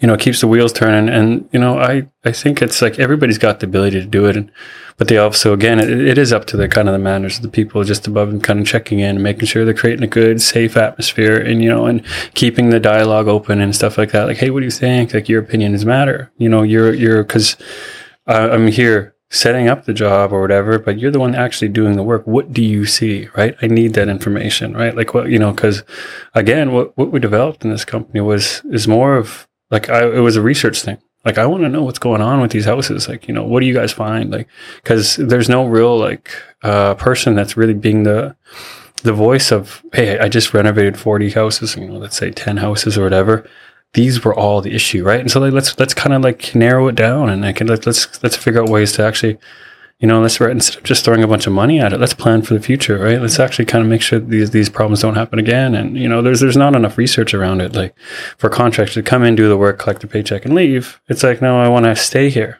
right? I want to kind of build these houses. I want to stay and make sure what's going on. And there was so many interesting things that happened throughout this past year. A lot of different um, like mental uh, benefits of actually kind of. So I did siding to this one house, and right away the the the family started. Uh, so it was like a forty year old house, and it was wood paneling, all that stuff. It was really like an old color. Paint was coming off. I redid the whole siding to vinyl they started planting a garden out front, right? Like little things like that, and you know, and all of a sudden they they started feeling you. They looked a little better, right? They you know they had a little skip in their step, and they, they you know probably started taking a little more. And, you know, they, these are the benefits of doing this work is that you know Native First Nations families are just like, well, I've lived in this house my whole life. I've never seen it look so nice. All of a sudden, start treating people a little better, like, and their addictions will sort of go down a little bit, right? They started like you know taking more pride in their houses, right? And they busy themselves with a garden instead of going to you know say the liquor store or whatever, right? Like they're just they find little things to like now they're focused on upkeeping this thing that they actually appreciate. Um, right. And then so there's these little side benefits of doing this work, right? And you get to see in little rewards. And I, I always say that to the guys too, is like, you know what, I, you know, especially my, you know, my stint in politics too is like, I, I told the, you know, the portfolios and stuff like that when I was in meetings, I'm like, I was like, these are kind of very kind of risky ideas, but I'll take the hit, right? You know what I mean? If I'm going to talking to the directors, like, yeah, it's a good decision, go with it. And if they don't like it, I'll take the hit, right? I'll take the hit from the from the community, whatever. But I think it's a good risk, right? And that's what you're doing when you're making decisions. So why did why did you leave? Um, so was, I think it's inspiring. Yeah. So I mean, that was not to criticize politics, but it was it was it was a it was consuming a lot of my time and it didn't seem like it was moving fast enough for me at the you know because you know my philosophy in it okay so you have say eight people at a table right? And they all have different ideas. And, it, and that's the difference between first nations and say um, you know western culture is that you know you have parties right? You know liberal and i'm not an expert in political science or anything but um, you know, you have basically people that are elected in and they all have the same rough ideas, right? Conservative, liberal, like they're all kind of the same. But you have a poly, you know, a table of First Nations, and guess what? You have liberals, conservatives, they all have different ideas and they sit at the same table. So guess what? Coming to a decision is really tough. Yeah. You know what I mean? So n- typically when like several people disagree, nothing gets done. You know what I mean? So, you don't really come to an accurate conclusion. I think it's, which is nice. Like I said, that dialogue creates a lot of, um, opportunities, but also too is like, um, I just I felt like the amount of time I was spending in meetings and talking and doing this other stuff and the the impractical hands-on work that I was doing wasn't eh, you know wasn't there. So I'm like, you know what? Uh, and I wanted to take there was about 20 houses that were vacant in Seabird. So I was like, I want to be the one that kind of takes hold of that. I want to see what these issues are. I w- I don't want this to happen again. Right. So, and then I was like, well, it was kind of a either or. Um, I felt my work with my company was being more impactful than, you know, say my work at a table of like eight. Right. So, um, and it, and it was like I had to make a decision. I'm like, okay, I think if I stay in politics, my company will fail, and you know, and then I'll be resentful this way. And so I had to like, and also too, it was like you you can't be in politics and serve your community, you know, as a contractor either. So there was a there's very many reasons, I guess, in, in terms is because I, I I think I learned what I learned there, and I realized how long it was going to take to make change. I just understood the process. I was like, okay, this is actually really a lengthy process to make anything happen because now you are you have this title and you can't be an individual. You know, you are now a political figure, and now you can't actually just do things on your own. You actually have to have people agree with it before you move. And so I was very restricted, you know, political restriction, and also there's a lot of, you know, political gridlock in certain areas. But I had an idea. And I was like, okay, well, you know what I'm going to do? I'm going to create a company. I'm going to I'm going to hire my own guys. Um, I'm going to create my own revenue, and I'm going to just do projects myself. And you know, here we go, problem solved. Now I don't have to wait a month for other people to agree with me or not. you know what I mean? I was like, um, you know, I get you know, I create my own revenue. I could start projects. I can build a playground if I want. I could just do all these things if I have my own revenue. And I was like, okay, great. And I so, because it's like making money has never been you know, is this a challenge of almost anything? And and again, when we're talking about money, it takes a lot of agreements, right? Like if we're talking about government funded budgets and stuff like that, it's like, you know, everybody has to be on board, and people get really like kind of like they whip out the the magnifying glass every time things got to be right and check before they sign any checks, right? And so I'm like, if I can create a company that's actually beneficial to the community and can create revenue, I could reinvest that revenue into the community and it just and it turns itself and it keeps propelling right? And i don't have to ask eight or nine people like if they agree with me or not. Can you describe that more in detail? That reinvestment again uh, it seems like a lot of money leaves indigenous communities when we talk about housing specifically. Hiring some third party uh, organization from another area to come in build our houses they take the money and then hypothetically they spend that in their community whether it's like a promontory or a yarrow or some other community other than ours. Yeah, okay. um, keeping it within the community seems like an ethic of yours and i'm just curious about that. Yeah and i think it kind of actually goes um, even more involved, even hiring in the communities is a big one too. Because I mean, at least within our people, and I'm not going to say that I hire all First Nations. I have a couple of non-First Nations, right, and that they're friends of friends. I'm like, okay, I'll give them an opportunity, right? Because I obviously need workers like anybody else, and so you know, you have to find a balance. So my idea was, um, and again, my one of my friends said, "You like to support locally." I like, "No, I like to invest within my community as much as I possibly can." And so, but it's really hard to do work in your own in your own in your own circle. So um, found found that out the hard way. But um, you know, it'll get there. I have to build strengths in different ways and ties and belief and trust because you know working for your own community is really hard, especially because you live there and everybody watches you and these are your family, these are your friends, right? And, and, the word gets back to you constantly, right? I can imagine that you know the the things, the concerns that happen in other communities like that I do work in. I just don't hear it, right? Because they're all over, over there, right? Like, and I'm in Seabird, and right, and so like they probably like, oh, you know, Creek Cedars coming and they took a little bit longer on this one, or you know, or, what's this, and I just don't hear the grievances. So then I'm going off my way and you know work because that's just part of the job right? We have to deal with people and per- their perspectives right? So um but i mean again i i always say you know like i i want you know, I guess when, when I seen all the numbers come in and how much that we needed to, the cost to fix these houses, and like, you know, it would be really beneficial if that money stayed here. So I was like, if I start my company, hire, you know, and this was a story of mine with one of the guys that I originally hired. You know, he hadn't had to work in several months and everything, and he'd applied for our community work, but it was never an opportunity for him. I hired him. Boom, he was killing it. And then I started paying him more, and then you know, and then he was actually in the rears with housing stuff like that too. So uh, the projects that I was getting funding from the band, I was paying my workers, and then they're paying the housing, right? They're paying their debts off to the band. So it's almost like, you know, boom, here, take this money, give it to him. He's going and giving it back to housing. So it's just like this, but again, all this work got done in the meantime. So again, that's investing internally. And, and that's what I kind of thought too. And it's like, I had an issue with that. Like, okay, say the government gives us a million dollars to fix all these houses. Right. And then it's like, okay, then we what? We sit on it, have meetings about it, go and hire this, you know, we, we get three people to quote on it.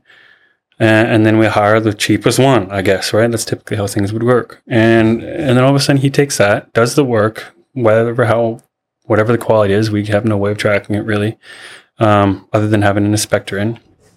He takes that, you know, five hundred thousand dollars, goes, and then we don't ever see it again, right? So I kind of had an issue with that. Not, not an issue, but I mean, it was just like it seems like, you know, hey, how about you you know, direct it towards, you know, we keep it here. I pay my guys. I keep the revenue. I reinvest it in the community. I do kind of like projects, right? You know, and then guess what? We use that money three times. You know what I mean? It's like it stays here, and then all of a sudden it circulates back to the band somehow, the people, right? And then it, you know, and that's how you that's how you create you know a strong economy within your community. Is you you take all this government funding and it stays here. You know what I mean? And it circulates, and people start up their own businesses, and we start buying from them, and it's just like this big ongoing. Like this money just kind of keeps bouncing around, and then government gives another grant to fix more houses, and the same thing, and then you have this big mountain of like you know this big economy on Seabird or wherever what community you're on, right?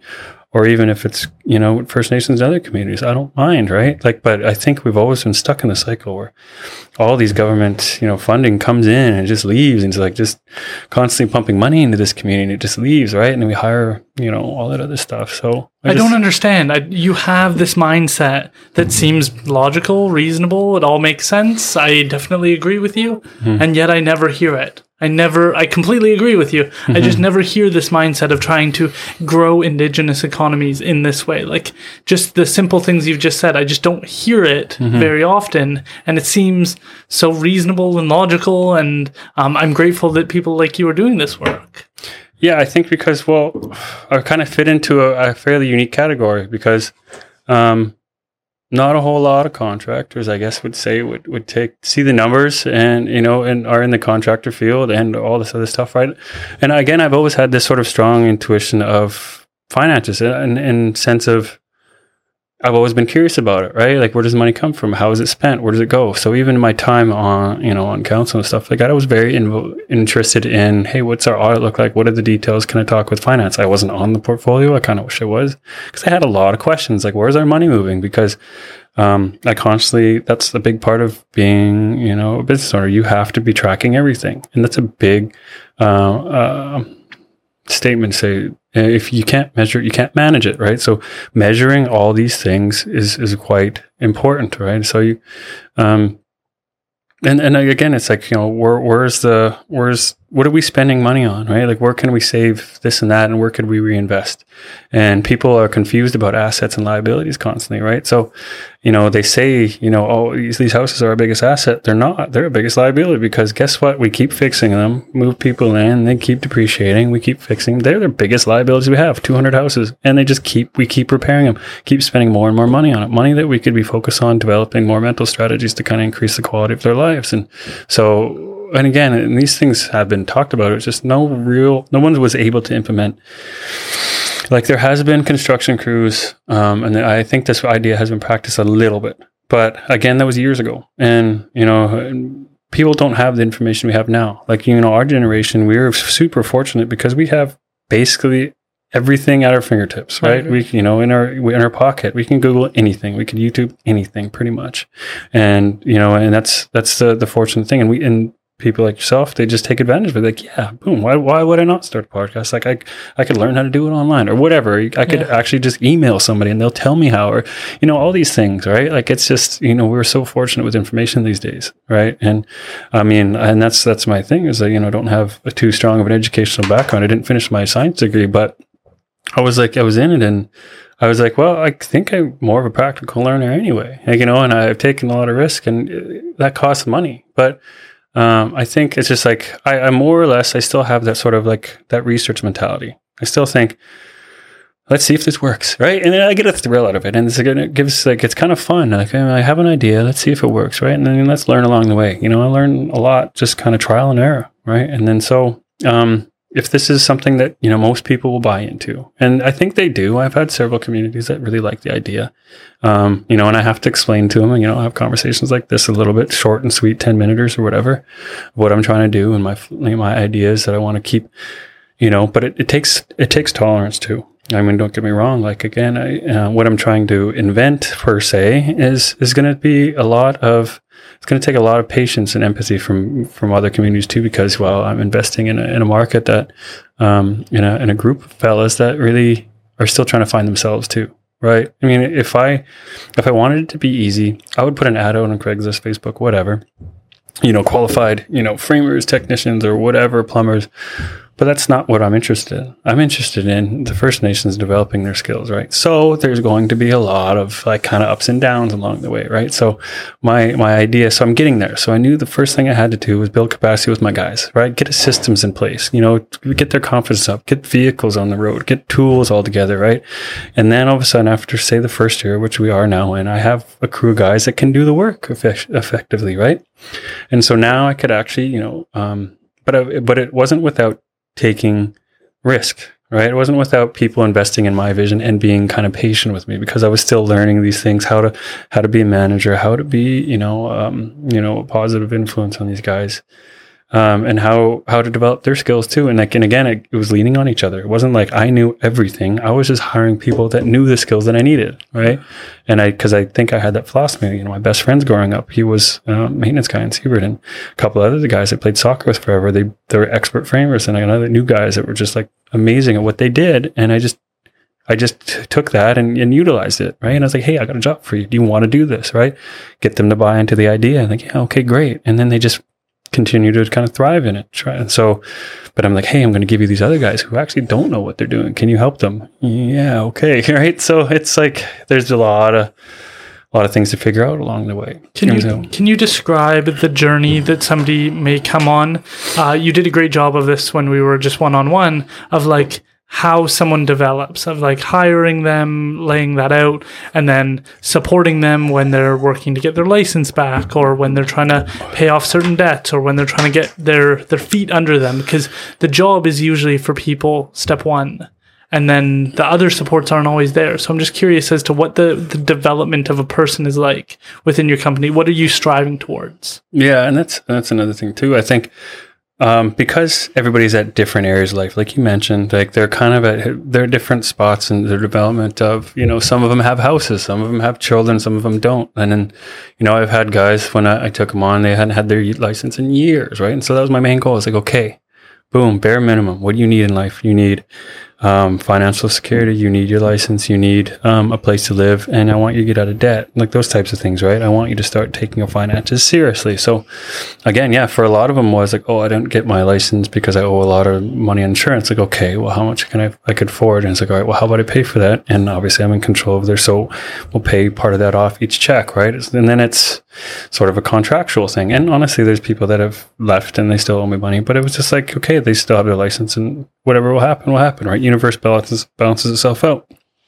But yeah, I've had you know those those opportunities where again it's like oh I don't have insurance in my car. I owe like eighteen hundred dollars. I'm like okay let's do that. Let's let's lend you the money and then we'll just kind of you'll slowly pay me off over the years but focus on the work. Because you can't do a good job if you're stressed out about your finances or whatever right? You can't focus on the work right? So creating that atmosphere of security right? Like the only thing I got to worry about today is punching in and punching out in a sense. Like that should be sort of your mindset when you're going to work. You should be like you know my wife's texting me you know like the the phones are getting cut off or this and that or rent's due you know those things like those are those aren't the those aren't the productive things to really mind keep your you know mind wrapped around. So when I when somebody does come in, I guess the first thing is handshake, boom. It's like, okay, what's your story? What's your skill level? I'm like, okay, okay, well, where do you want to go? Right. Like, and that's where I have to sit people down and say, like, well, what do you see for yourself? And a lot of them have never been asked that question. Right. A lot of guys don't like, um, well, I don't know, like, you know, making money, you know, and that's, that's it. Like, that's a survival tactic, like a daily thing. Just like, well, I just know I need money. And I'm like, for what though? Right. It's like, so set a target. It's like, okay, well, let's get, and a lot of them will, will see, you know, it costs about, you know, I guess all inclusively like fifteen, eighteen hundred dollars to get your license back if you have to do the driver improver program, stuff like that. Because I've done it. Honestly, like I said, I have history with um, drinking, driving, alcoholism, those things. Right. And so in those moments, like I, I had people actually reach out and try to help me, but I was just like, yeah, you know, I don't know. Right. So, um, in this moment, I'll have to ask the guy. I was like, okay, well, put the bigger picture in his in his head, right? Like, okay, how would I pay for this? And they're like, okay, and then we'll take it off each check, and like, and then they have to do the course, and then they get their license back like within six or seven months or whatever it is, and they're almost like, kind of don't believe it, right? And they're like, okay, this is great. And again, you know, as much as it could be a success story, it's not always, but um, like okay great. So now you're now you're on the road. Now i can pay you more right? Now you know you're more valuable right? And so this is my investment is starting to pay off. Now i can put you in a van go to work and then i don't gotta like really find rides for you anymore right? Now you're a self-sufficient man. Now you can drive your kids practice. Now you know those types of things right? And then now you, you're kind of getting more confidence right? So people and that's that's sketchy because there's a timeline to it and it's not always hard easy to read you start giving opportunities for certain people, they will like just start feeling it. All of a sudden, it's too much for them, right? The road is a little bit rocky. All of a sudden, they got all these responsibilities, got all this freedom. Easy to abuse that if you haven't quite worked for it in a sense, right? Like you're getting all these like kind of new things. And so I'm realizing that. So there's a balance like anything. Whereas a lot of guys will be really grateful. I'm like, wow, this is great, you know, and never want to like sacrifice it ever again. And, you know, I've had ups and downs with it.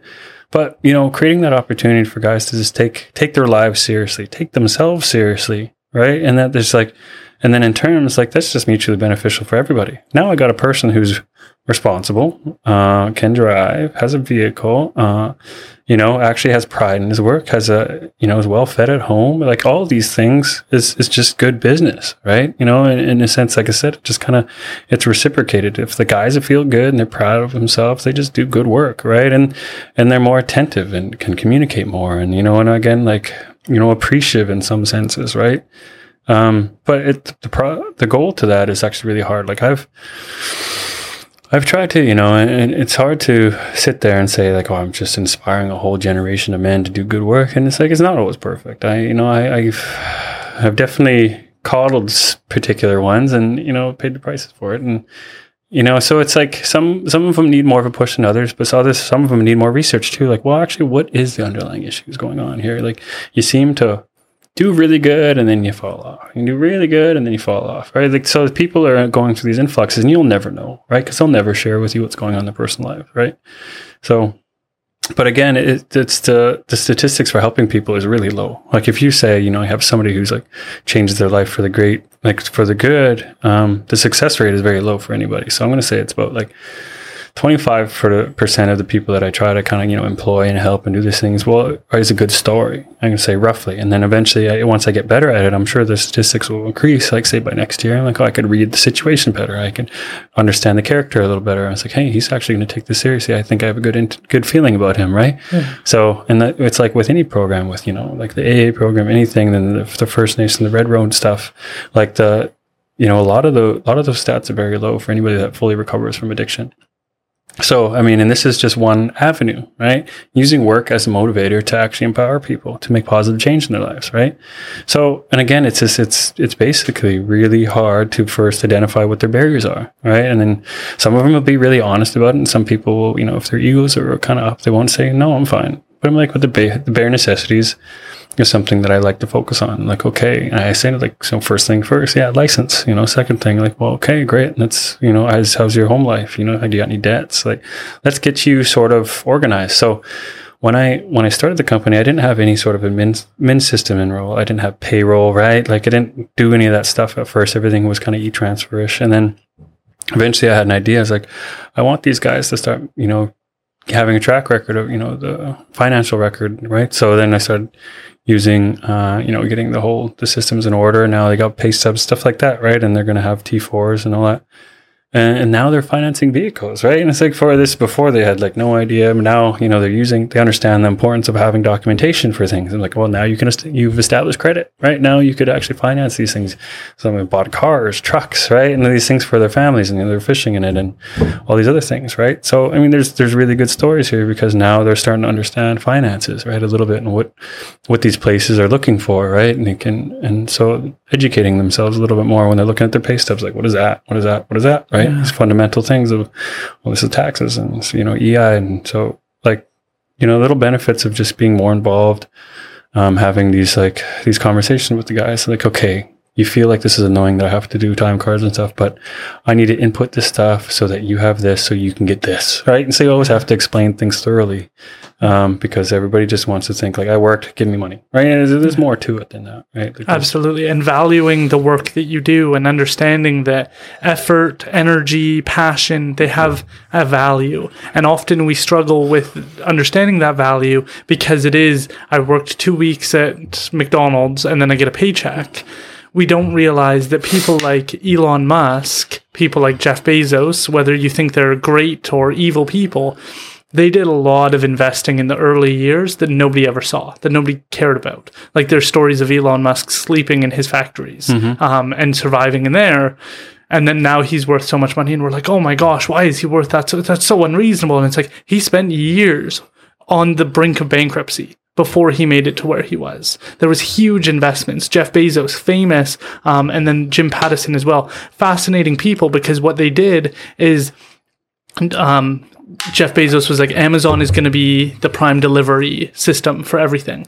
And so every time he embraced a problem, he was like, how do I build something that will fix that problem, that will make me money as well, that will go back into the company. And so he bought, I don't know if you know Ring, but Ring is a company that uh, you put up at your door um, and then you click it and it's like a, a doorbell, but then it has a camera in it. So it sees you on the other side and I can see from my phone that you're at my door and I can um, like allow you to leave the package, accept the package, whatever it is, Oh, yeah. from my phone from anywhere on planet Earth. So you don't have to be in the home in order to respond to that. Um, and he bought that company for like a billion dollars because doesn't that tie in perfectly with Amazon? It's the same with uh, Jim Pattison, who owns Save on Foods, Price Smart. Um, he also owns all the signage from Chilliwack to Abbotsford. So all those signs, what do they advertise? They advertise a lot of Save on Foods. They advertise a lot of um, the radio stations and what does he own? He owns the radio stations. So he has a system in place that complements each other so that he can let people know about his radio station through his signs and he can let people know about Save on Foods from both of those businesses. And then he has car dealerships and he, what are advertised along the road? Car dealerships. And so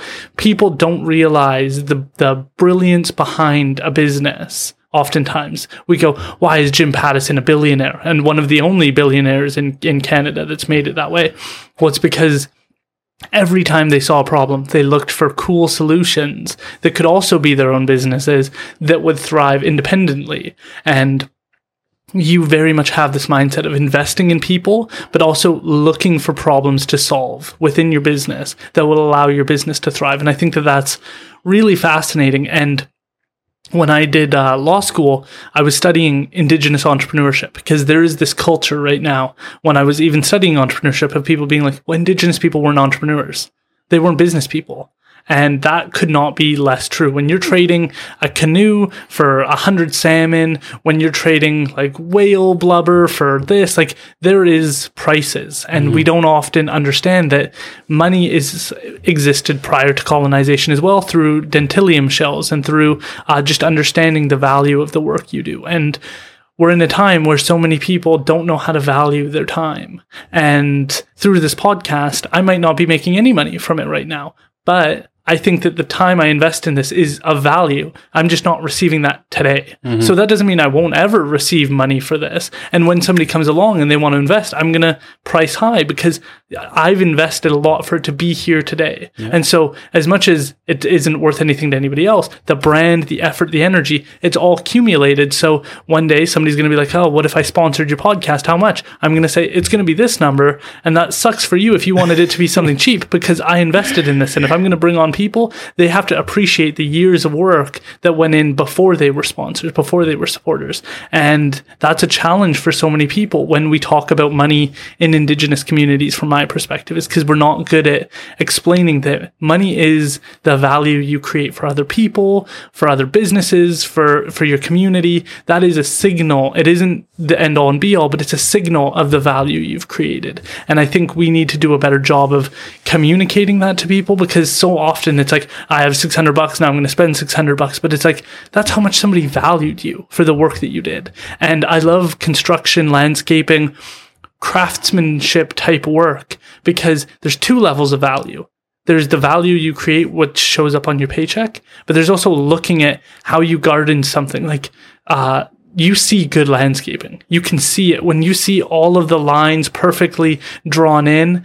Um, within like religious ideas, there's the idea of the walled garden, Adam and Eve, and the idea that everything is exactly the way it should be. And as much as nature is abundant, it is controlled. It is beautiful because the waterway just flows just a certain way. The trees just are carved a certain way. It all looks beautiful and put together. It's the same with a house. And your belief in the value of the home really stands out to me because it's something I feel like is a, a, common trope around Indigenous people that we don't value our homes. That when people talk in everyday society about Indigenous houses, it's always with how many cars are broken out, broken down outside of it. Is it well maintained? Is it properly painted? And there is a sense of shame that I've seen my clients have around the quality of life they live in their house. And so changing that, giving something for someone to be proud of and having that craftsmanship of somebody being able to be, I built that house.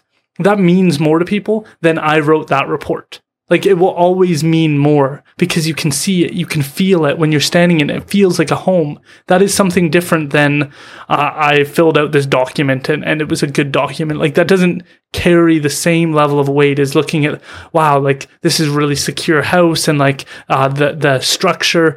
You notice that like old windows, the one with the one window level, they just feel less secure than the double paned windows. Like there's a sense of security with that. There's there's small things that people don't always notice on the surface level, but around the house that can make it like a home. And I think that that is likely a great tool for people to be able to be a part of that kind of process. Yeah, I think you, I think that's a good point. Is actually like the value that I was trying to instill in myself is like I don't know what my value is yet, right? So my first year again was like, okay, well, I just need to get my foot in the door, right? I need to create something that people value. Like they want to see. I and I mentioned on my website, I want people to um, see a Creek Cedar truck and be like, oh, cool, and have a good feeling. Not see like you know, uh, you know, typical whatever and be like, oh god, that's going to be expensive. Because when you think about it, when you have somebody come into your front door, um, you know, fridge repairman, whatever, you're thinking, how much money is this going to be, right? Yeah. You want to have a good feeling when you see that logo come up, like, oh, they're going to do good work, and I'm going to get a good deal, and I'm going to feel great after, right? And those are the three combinations of like things that, if if anything, right? And so and that's and that's kind of what we're in the business of like in that trading that trading of feeling right? Like sense of accomplishments versus monetary value. Because i mean i don't really have much use for a bunch of money like in a sense of uh, i'm not and uh, you mentioned uh, elon musk and chris uh, sorry what was the name? Bezos what was jeff name? bezos. Jeff bezos yes.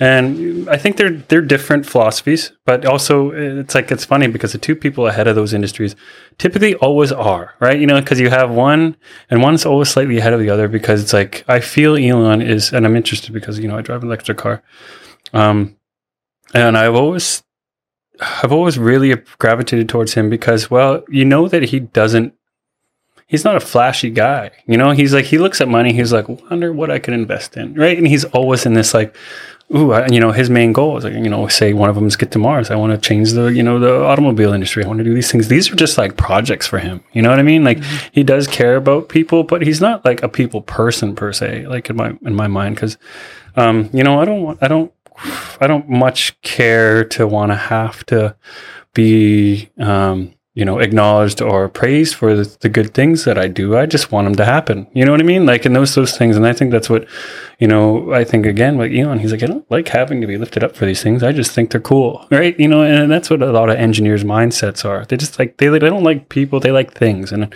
you know what I mean. And and I think with the history and what motivates you, um, is again just to see something go, get completed, right? And then so and, and again, it, it's just not turning back. And I get, you know, a little bit um, worried sometimes when something's not going right. Like, oh, but you're, you're very determined. No, it's gonna get it's gonna get done. So you, again, like you said, you have that mindset. Oh, okay, truck broke down. What do I do? How do I? Okay, I should have got BCAA. you know, like those things, right? Like, and they're like, okay, so you strategize.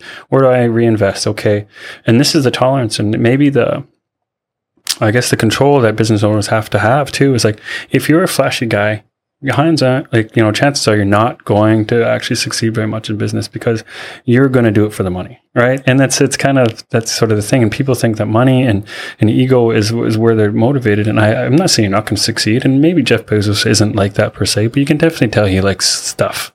And, and, and for Elon, he's like, he just likes things. Like he just thinks things, you know, he's like, I can't wait till I get two, you know, 22 more billion so I can feel like what, what else I can build. Yeah. Right. He just likes creating things. And, and, and similarly so, um, I think if you're a good business owner, um, you don't get distracted by the money, right? And you're just thinking all the time, like, wow, did we profit anything there?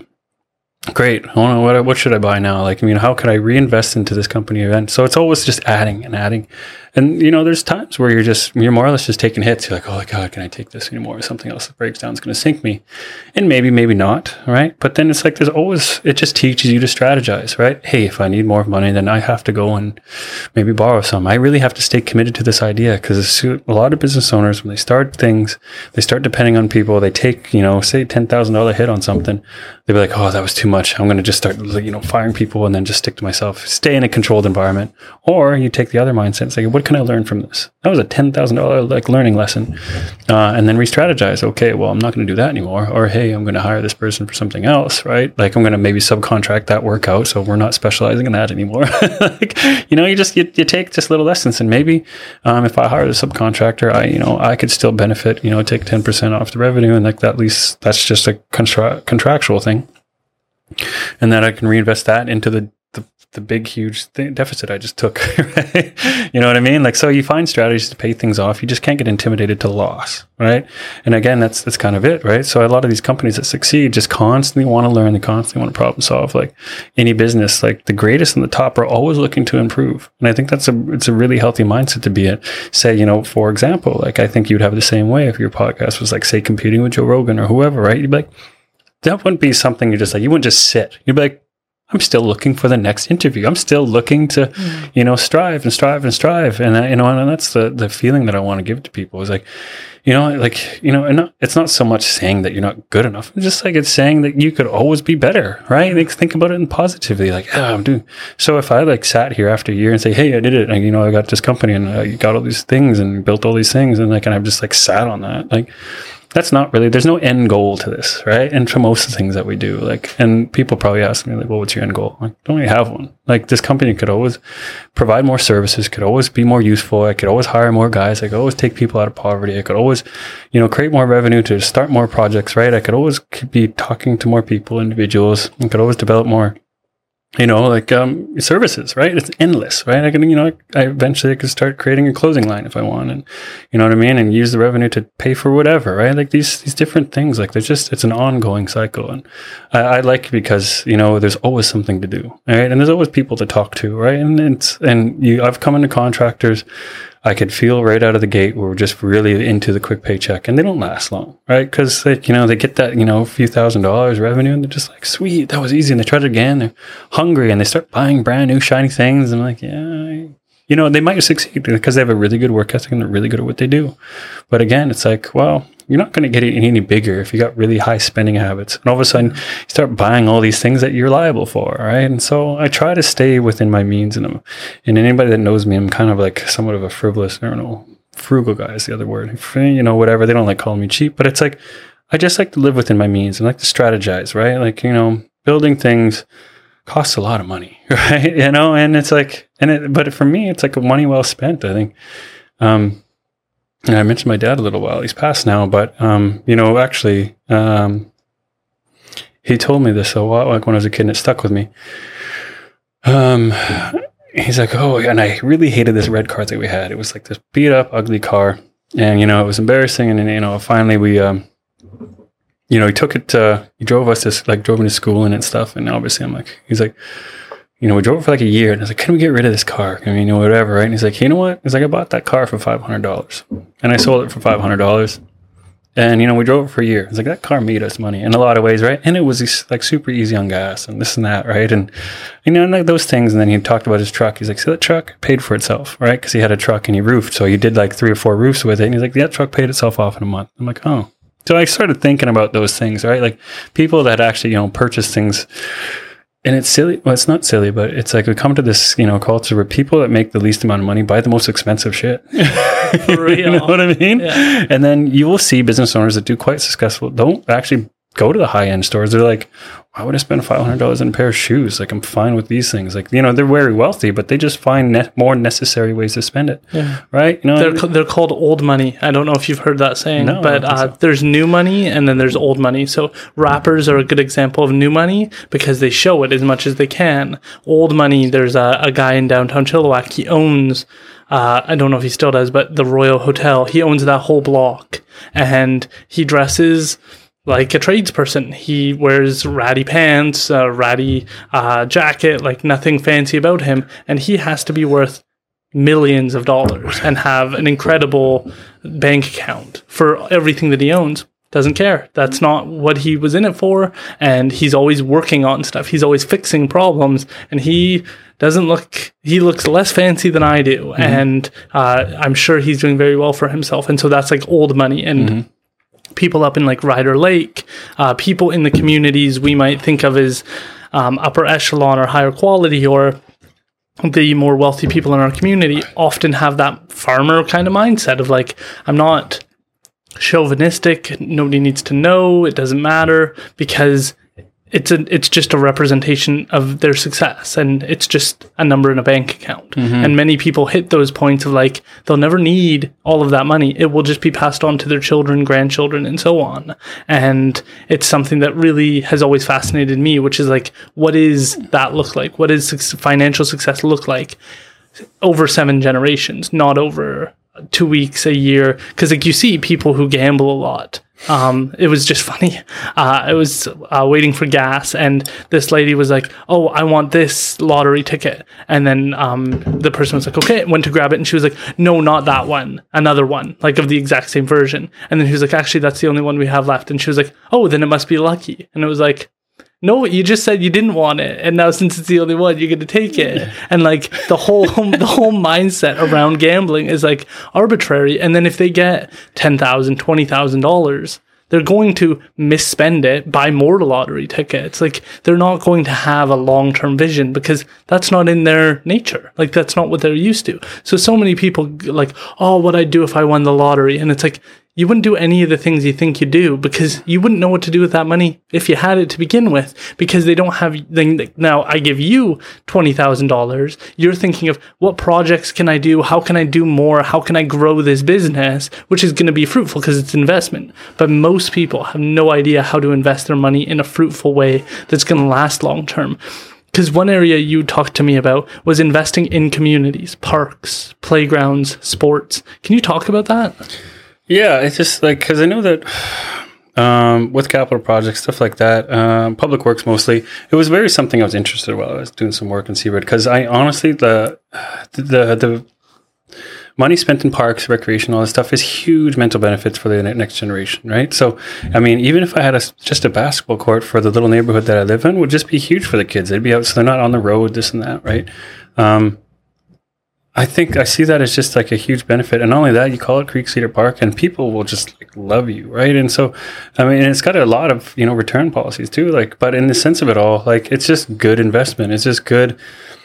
It's just what we're, we stand for, right? And it's like I want to create positive change for the future, and I, I, think if you stay motivated like that, and if, if you stay focused, like I can't wait until I can create, you know, a couple hundred thousand dollars revenue, so then we can actually start investing in things like that, right? And you know, like oh, it's a tax write-off. It's like just, it's kind of a myth, but uh, and it's like well, no, because that's that's sort of the goal here. It's like hey, we're you know we're tradespersons. We want to create you know um, you know opportunities for our, our kids right like so i mean if my son wants to be a home builder it's like awesome right and you know well, guess what we have to nurture his development until he gets there and then same with a couple of the guys that i work with they all got kids um, if they're going to work for creek Cedar in the future it's hopefully that they have a good development good childhood right it's just it's just a really it's a good feeling to say that you were part of something, right? And that's what this podcast called, bigger than me. You know, that you're part of something bigger than yourself. And you know, and if and again, I think this the entrepreneurial side of things is that you don't get you know that your time is your biggest asset in a lot of ways, um, and then you stop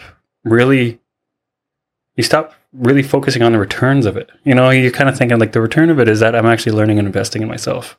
Right. And this whole year and everybody, I tell the guys, when you guys make more money than I do, I have to, it costs a lot of money to keep this thing going because we're in the development stage, right? Everything's in the development stage um, for the first, I'm going to say five years in some ways, but um, I, of course, I wanted things to happen fast, and so I took a lot of risk. It cost a lot of money, and you know what I mean. And so, and it's fine. It's those those hits are my responsibility, right? And um, say we go and build a park, and we go build. You know, say I've done projects for um, different communities where, like, you know, I don't make any money off them because it's like just good it's good relationship building, right? And, you know, build stairs for elders, and I've done these things. Like I've delivered, paid the guys to deliver like firewood to the uh, elders as well. Like these are these are cap- like community projects that I want to make sure that I c- keep in my. It keeps me accountable, right? It's like, hey, what have I done for the community lately?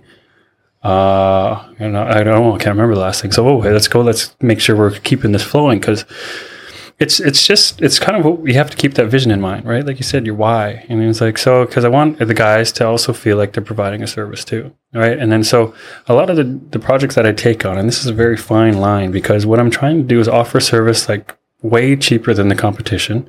Um, you know, all the other contractors out there. I'm trying to fit within First Nations budgets, which aren't gr- like huge, right? So I've taken hits on a couple projects just to keep things going, right? Like, um, you know, taking money out of my own pocket a bunch of times just to kind of keep keep operations going, which is you know, it is what it is. My money is the company's money, basically in a long a lot of ways. Like it just goes back and forth. Like, you know, um, things happen, things happen, right? So, um, it's just I, I think it's it's worth knowing that like, okay, what what do I want to do? It's not so much my ego. Like you buy every truck you buy, every piece of equipment buy. It's like you know, some some people at first you get add to your ego and it gets carried away with you.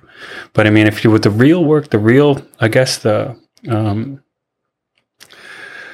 mark of success, I think, is if you've actually created something worth remembering right? And it's like so some people say like, you know, oh man, that guy made a million dollars. Like nobody cares. Really. Like it's not something that like stands the test of time. you know what I mean? Like you got this reputation.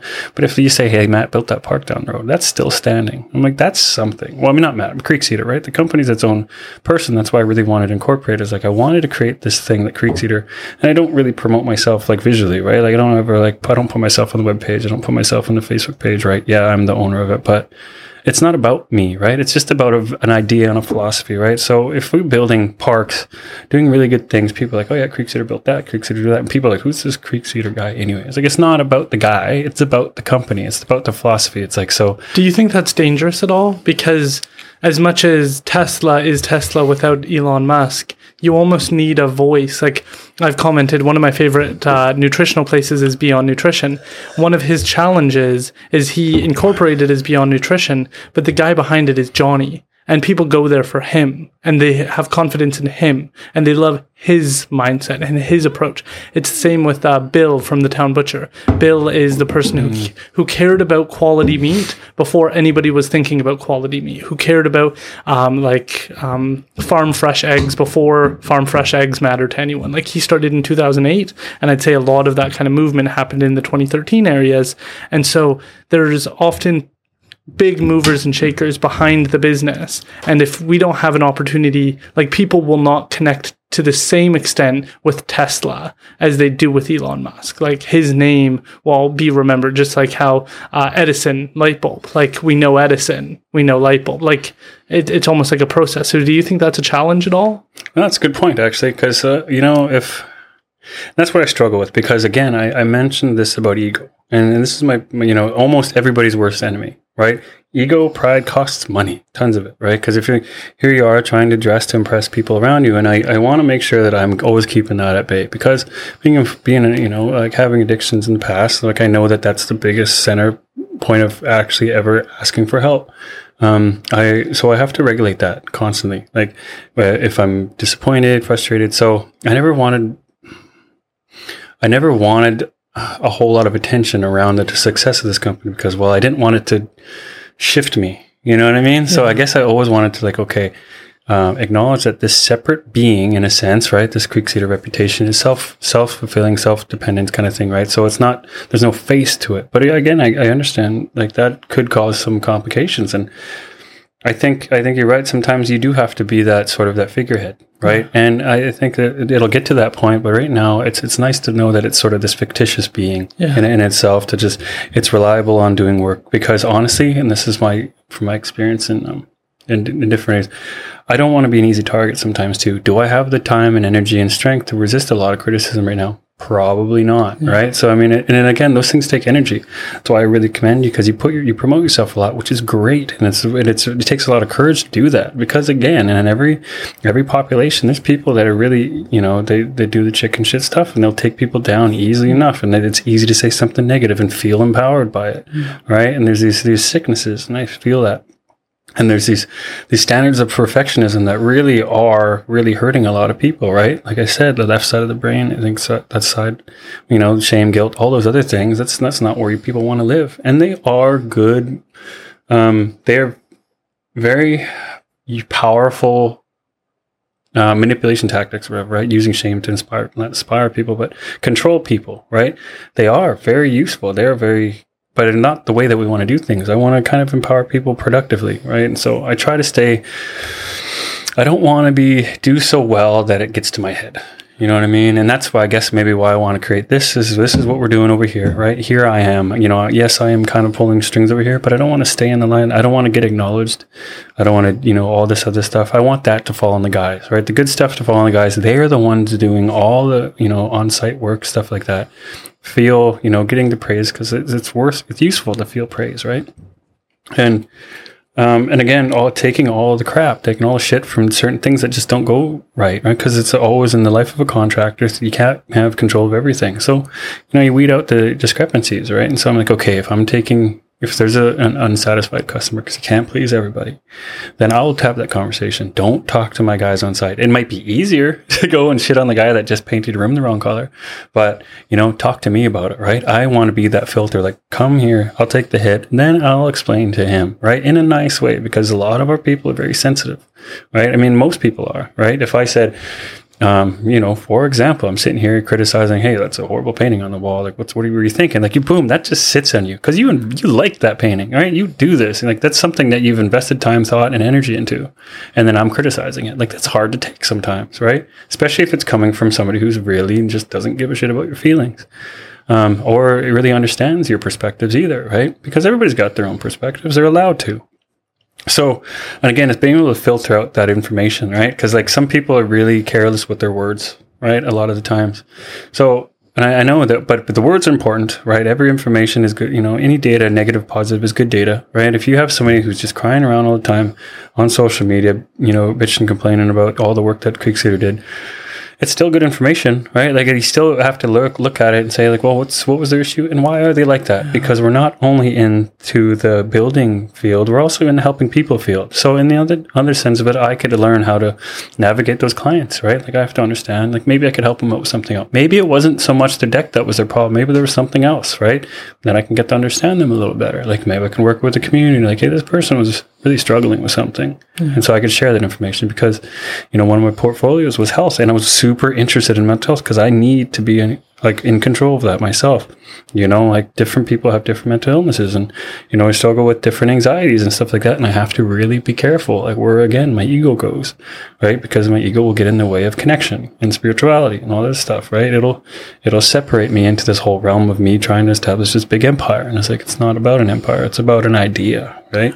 So, yeah, I can't remember what your original question was, but it it was. I think it's it's kind of developing itself into its own, yeah, its own sort of animal for a bit. And again, you're right. I'll probably have to step in and say like, okay, here it is. Here's the spokesperson, right? And you know, and I if, at the time being, I'm more, more focused on the guys, which I realized I had to do, yeah. right? If I didn't have a foundation, if I didn't have strong workers, if I didn't have all this, then I have nothing to preach, right? So this is where I'm investing in, it, and it's going to be constantly, you know, checking in with them and making life a little bit, you know good for them, make, making sure that things are on a good path. And again, you know, life happens. People come to challenges, and I want to make sure that I have the revenue and the you know the holdings to to support them. Like, oh man, you know, my car just broke down, and I just don't have the money. To like, okay, here we go. Right here, let me help you with that. Right, you know, go to work. Now, you know, I want you to be comfortable. So it's like a family dynamic. I don't want to ever be like, well, it's not in the policy for us to support that. Because that's when I really get kind of like, because policy keeps you from being a human. Each situation is different. Yeah. I, I noticed that in, um, in, in certain policies that I've worked with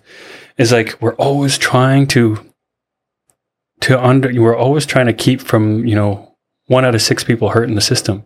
It's like, oh no, we don't do that because some people will steal or take advantage of it. Like, so what? Universal balance itself of why punish the five other people who really need the service, right? You know what I mean? So, for example, like, you know, you, so you put a restriction on, uh, oh, like for a food bank, let's say, like only, you can only pull from the food bank once a month or something. But what if this family has five kids, you know, and this other, well, because one person kept coming every week and they only live by themselves. Like, yeah, that's one person, right? You know, but you know, we're, we're keeping five other families starving because we're trying to keep from this one taking revenge. So I'm like, policies are just really not all inclusive. So it's again, it's a lot of case by case stuff. And so, and again, people and who enforce these policies don't have the control, like the power to change them. So, and that's why I'm really kind of like, you know, a little bit shaky on the whole idea. Yeah. So what I want to do is make sure that I have ability and time in order to kind of just really read each scenario um, logically and you know under, with an empathy, right? So if a guy is like, "Oh, Matt, Matt will lend you the money if you need to fix your car," or Matt will like, well, "Whose car is it?" Right? Oh, it's my grandma's, or you know, whatever. it's like, well, okay, I can't start fixing all of you. so, and again, I want to have the ability to be able to like you just read each situation logically, right? It's like, well, okay, I don't have the money to do it now, but you know, we'll work something out, right? How would I help you with this? But then you put a little extra hours to pay for it off, right? Like there's always solutions to problems, right? And I don't want to ever just like rely on like the rules because I'm too tired to really like kind of listen to the problem, right? Because I really, it's it's I'm more of a problem solver than you know than a, a law enforcer, Yeah. right? And I think that's where it's a good place to be. You're curious, you want to understand the situation, you want to figure out how to fix it, and and that's what guys that are in the building field, and I think most people want to love coming with solutions. I think we're we're built that way genetically. We're like, you know, we feel so good. You know, again, it's like. You know, you, you had a financial situation, you solved it, or hey, you had a broken leg in your chair and you fixed it. And you're like, oh, it's fucking sweet. My, my, my chair works all of a sudden. I just saved myself 20 bucks or whatever it is. right? Yeah, I think ego is like a huge challenge for some people, but like it's all about um, just putting things into context. Because like there's been tons of news articles written about me, but you can't eat that up. Like I didn't even read the one they wrote about me most recently. Like you can't kind of get lost in the idea that you're you're important because they're getting some skewed. They're asking specific questions about a specific topic. It's not you. It's not the flaws when you tr- like I trip up the stairs. Like people don't see that in the news article. They don't see me spill something on myself because I I sneezed at the same time. Like you're still just a person, and like I think often people can kind of lose that when they start to get the positive news articles written about them. But I want to ask because uh, it's coming up. National Truth and Reconciliation Day is coming up. Your focus has been housing and housing's been a huge challenge for indigenous communities. How do you see people being meaningfully involved in National Truth and Reconciliation Day? Do you have any thoughts on how people can be a part of the solution uh, from your perspective as someone who builds homes for indigenous people in indigenous communities? How do we think about this from your perspective? Well, I think it's also it's very different. I mean, uh, because people are still very resentful towards the whole the whole dynamic of like, okay, why are we, you know, why are we forgiving the Pope or whatever? Like, why are we doing this whole thing? And and I was like, yeah, I'm I'm resentment keeps you sick, hundred percent. I know that much for sure. And you know, again, forgiving people, you're doing yourself a favor in, in a lot of ways. It's not about them. Um, but again, I think because people don't want to forget because they because they consin- consistently want to punish. Like, oh well, uh, nothing will ever make up for the grievances for that happened in my family, and I continue to struggle with because they're still dealing with those things. And I constantly think that it's it's regardless of what happened to us in the past, it's our responsibility today to actually figure out how to get over that. Right? I mean, it's like, okay, what are we just going to say? Boom, this happened to me, and all of a sudden I'm just going to pass it down to my kids? No, screw that. Like, it's you know, you have an opportunity here. The tools, the people, the, everything they're asking, they're trying to support you, right? They're trying to support you to get you through these things. And, you know, and sometimes people just kind of sidestep it. And they're like, no, well, I'd rather be mad. I would rather be resentful and all that stuff. But I think it's more or less an opportunity to just kind of like speak what information we have, right? And again, I don't know what the platform is going to be.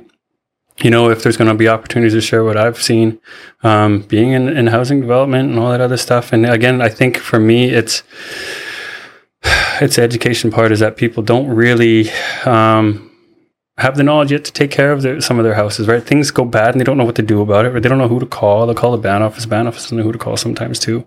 Um, you know, and it's like letting these things kind of it's the mental struggles that we all kind of have. Like, okay, what quality and what standard do we want to live by? What did our teachers or what did our parents pass down to us? We don't know because a lot of the things that they passed down to us were um, just survival tactics, right? You know what I mean? And I think the, the reconciliation days is really just an opportunity for everybody to speak their mind in sense of like, and not, not take it personally. I see that as an opportunity to just really, you know, share information, you know, and because I know that people will agree or disagree with actually all this reconciliation stuff because again, it's there's there's a lot of power in being negative. You know, they will feel there's a lot of like not not good power to say like, but not domination either.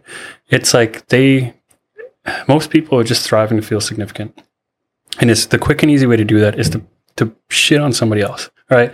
And it's like it's not to say that none of us, you know, had you know, any of us had all of us had bad lives, upbringings, but a lot of us did, and we don't understand why. And um, you know, and we're only just getting better and better. So I mean, it's more or less like a like a mark. It's like okay, this is what we had you know, we could say in 20 years, 20 years ago. And that set this in motion, right? So I think it's just, uh, you know, if we all kind of just come together and, and say, like, you know, my perspective doesn't agree with his perspective, but I'm okay with it. Like, comfortably disagree with things, right? And I think as a home builder, and I say, like, yeah, you know, we're still repairing a lot of the damage that happened years ago and we'll continue to repair, right? And I, I think uh, coming from a home builder, that, like, again, that's my favorite thing. It's like, this is all about repairing, repairing, repairing, right? Problem solving, keep going forward, right? If this is something that, you know, is right or wrong, there, there is really none. And I think, you know, the next step is like, this is just going to be information and data that, you know, we're going to document and say like, oh, wow, this happened 20 years ago and this what happened from it. And from now on, like we, we still celebrate these things. Right. And, um, I want to kind of like, you know, again, if people ask me, offer my input on the situation, then fantastic. Like I, you know, I'll, I'll say what, what, little I have to say, but I mean, within my own lane kind of thing. And I, I have a, like strong opinions on different matters. But again, I don't want to put words into people's mouths either. I want them to comfortably say, you know, what they feel. Because again, bad or good or whatever, negative, positive, it's all good information, right? Because I mean, if people are hiding how they truly feel, then we can't strategize appropriately right? So I mean, again, I think it'll be, it's it's I don't know how it's supposed to be celebrated, what it's going to mean to the future generations, but I think you know definitely making any change is positively good change sometimes because you know it's it's it's hard to say because at least it gives us it gives us strategies incentives right it's like okay well that was that was interesting we took a risk there yeah. right and I, I like calculated risks because you know, in some ways, like I think about people and, and men in general that really feel like they rise to the top quicker, it's because they take more risks typically than, than, than females sometimes because they have to be more conservative and they have to have a lot more responsibilities most of the time.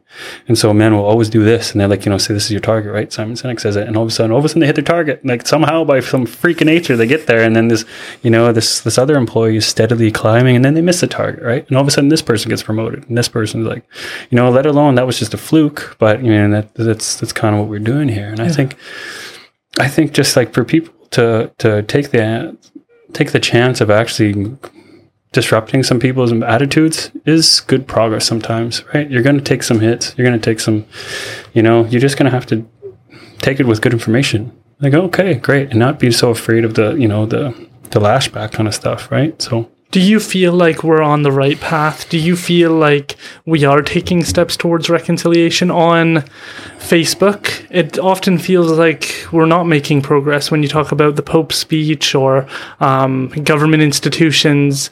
Uh, often people will comment that there's no progress being made or that we're not living up to promises. Do you personally feel like things are opening up, that there are opportunities, and that we are moving in the right direction? Yeah, I try to take not take all the the news seriously these days too much, but honestly, the fact that we're doing something is better than nothing. And I'm, a big strategist around that, right? Like, um, people again the, the, negativity will always be louder than the positive in a lot of ways sometimes right? Because people will actually you know it's it's it's one of those things we're geared for that right? It's like it's like skiers like you know the reason why you know they're they're going down mountains because they're looking they're focusing on the snow. Guess what if i go down a mountain and skis i'm looking at the trees. I'm going to hit a tree. You know it's and you will always get to your target if you're focused on it right? So that's what professionals focus on. They they see the opportunity. They don't see the you know the things that are in their way. And i think as entrepreneurs and business owners and leaders like yourself that you know you, you see opportunities, you take it, right? I have to ask then government institutions, government functions, um, band offices, municipal governments, federal governments, you were part of your, your community's council. Now you're an entrepreneur. Personally, I feel like the entrepreneurs are the people who make the real change in a lot of ways. They improve our laptops, our cell phones, our ho- houses. Those are the people that often end up making the long term change for our community. Where governments spending policies they make a difference it's it's not nothing but the mindset change, the cultural change, the aspirations. There's a reason that the the United States has the American dream, that they feel that every day, and people move all around the world to move there for that American dream, not for the government funding or resources or um, overloaded government institutions, but for that entrepreneurial dream of like, if you work hard, if you put your best foot forward, you will succeed. Do you feel like a lot of the advancements we're going to see in terms of the quality of life for Indigenous people is more more likely government institutions or um, in entrepreneurship like yourself? I think entrepreneurship is actually huge, and I, I really credit people. I think the supports, um, and again, maybe information like this is like you know you have to really have a lot of integrity to do these things, right? Like yourself, you had a goal, you have a mindset, because the typical thing is to you know get an education, go and do all these things, get financial security, and do that. Business, you really don't know what your path's going to be, right? You can't predict what the market's going to do. You can't predict all these things. Nobody on the planet does. Some people do really good at it. Um, but I think, you know, again, First Nations are really good entrepreneurs because they honestly, they like they're self-motivated. You know they, they actually have gifts and skills and they want to share that with people. They love being acknowledged from their community for for good pieces of work whatever it may be. Carver you know you you develop cakes all these things like you love sharing that. Like that's what we're i think that's really ingrained in us. You know if i have a skill you know i'm you know i played soccer most of my life. And if i was you know being a soccer which i was was a soccer coach to my u10 team I loved passing that skill on. It's that's just something that we love doing. And then, you know, again, like my grandma was a made sold pies, and she's like, you know, so and so is known for her pies, this and that. Um, so I think, honestly, I think the next shift. It's tough to say. I don't feel like we're, we're we want to rely on the government for everything anymore. I think we're definitely taking a shift in our own sort of business, but also it's having supports. You know, maybe people who've kind of taking the risks, you know, and that's what I kind of think too is like if I do this, you know, full wholeheartedly, if I put everything I got into this and some success comes out of it, mission accomplished, right? And then obviously, so that'll create the, because I think I've seen that now that actually I've kind of put my, you know, I've seen a little bit of people taking, um, risks of their own, right? Like I'm going to start own the business so and so, and they see little logos on their trucks and stuff, and it's like, hey, cool, this is catching on, right? Take take the opportunity, right? Business, there's no real criteria here, right? Like you're basically inventing this and you're regulating this, mm-hmm. and the hard work ethic, hundred percent needs to have. You know what I mean? Like your su- your success dictates how much work you want to invest in it, but again, you have to enjoy it, or else it's going to kill you. You know what I mean? Like a lot of these things are really stressful. And I have to, again, regulate my emotional integrity with this all, right? Like I have to know that I got more gas in the tank to freaking like keep, going. And if I'm, again, like you mentioned before, is that if I'm not taking care of myself, I'm going to take all the frustrations, stress of things not happening the way that I want them to happen out on the people closest to me. Right, and developing those support networks is super detrimental. And I know that, and that's something that I haven't built so much strength on in some ways. I have friends, family, and stuff like that to talk to. But I noticed that, you know, you ha- you've set it up for quite well for yourself and you have the love and support of a partner and that does those things. And, and again, it's, you know, with children and family, those are, those other kind of like facets where we could lean on for support too. Um, but it's like, I, I think, I think the community is starting to get more confidence with themselves. They want to take on, they want to set up a nail studio, they want to do these things. It's almost like, well, we need office space because honestly, First Nations have an opportunity because again, t- the cash flow opportunities with not having to pay taxes is huge. I took full advantage of that as much as I possibly can because it's, you know, regardless of the taxation at the end of the year, you have the opportunity to really save yourself some cash flow during the process, right? So, and honestly, the networking that we involve ourselves in, right? Like you come from um, so you live on one street, but guess what? You're connected to like a thousand other people automatically. You could just like share, hey, I'm, you know, I'm selling friggin' 50 50s. Boom, you got like 100 messages right off the way. You know that right away. Like, you know, we're really good at, you know, supporting, sponsoring, all these other things, right? We just love being a part of it, right? And where it's, you don't get that sort of culture off, off the reserve kind of thing, right? Because that's, that's what we have. And that's what I, what pocket I wanted to fit into. I was like, I want, my biggest goal here was just to create an organization that serves our people and honestly just keeps people working like i want to survive and i want to grow and i want to you know and it, it, it, turns into whatever it does right and and it's it's hard you know and again provide people and i always suggest that too with the guys that come in it's like hey do you want to be your own business someday? Well i could show you how right? I'm not trying to lock you down here forever. If you have this because some of them are just like really have a hard time taking direction but they're very skilled. So i'm like i always leave that door open. I'm like hey i you know, if you don't really like to have to listen to so and so, well, let's think about subcontracting you. How about let's get about think about getting your business license, right? Stuff like that, right? Like just put that mindset in them, because you know, if Creek Cedar is their starting point, then they branched off and then they become their own business. And it's like, hey, I'm hiring you to do this stuff, right? Like you invoice me, sure enough, I'll pay you, right? I'm not paying you a paycheck anymore. I'm paying you, a, you know, uh, for work done, completed, right? And that's huge, and that's just creating a lot of like education within our and confidence, right? I think that we need that because like this self reliance thing on the government and organizations, great. We do need people making those conversations.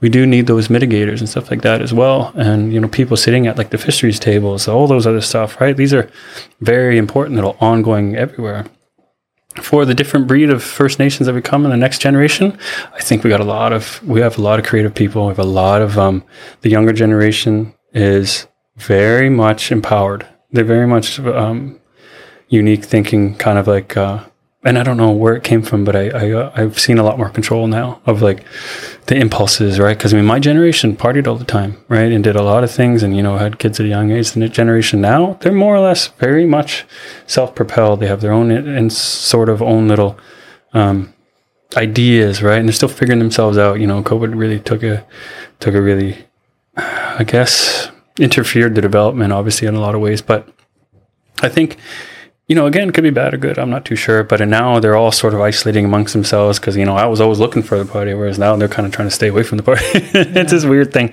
You know, it's all online stuff, right? Like that's their reality now. Yeah. And so, but they're also, you know, not harming themselves some ways, right? So it's, it's kind of uh, what I see it happening for the next generation.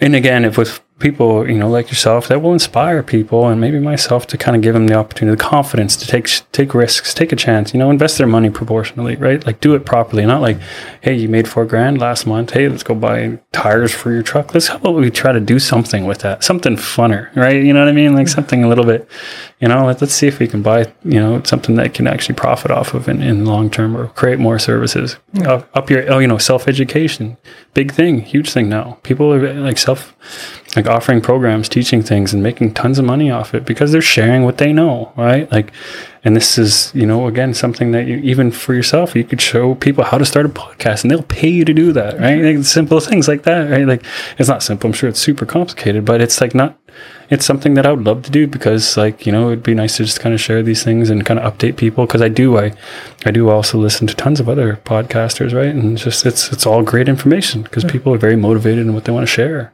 Yeah, I couldn't agree more. I feel like um, there was a technological revolution in terms of the internet connecting indigenous communities. One of the reasons I started this was with the belief that it breaks my heart that someone on reserve might not ever think of becoming a doctor because it's not their next door neighbor. They can't just go ask, "Hey, how did you get into that program? Hey, how like what were the steps you take? What courses did you take? When did you know? How did you develop that passion?" And so like connecting people and making sure you can hear from lawyers, doctors, judges, uh, accountants, people from backgrounds you might not have in your community was important to me. I'm running for chief right now of Chawathil. Mm-hmm. I'm interested. Big challenge we're going to have is we've got a huge deficit of like over five hundred thousand dollars in housing. Mm. If I came to you, what what solutions do you have? How do I think about housing in a different way? Because right now it's like, well, we should bug band members, and my mindset is like they are never going to have uh, over a half a million dollars in order to pay off the deficit. So we have to think differently about it.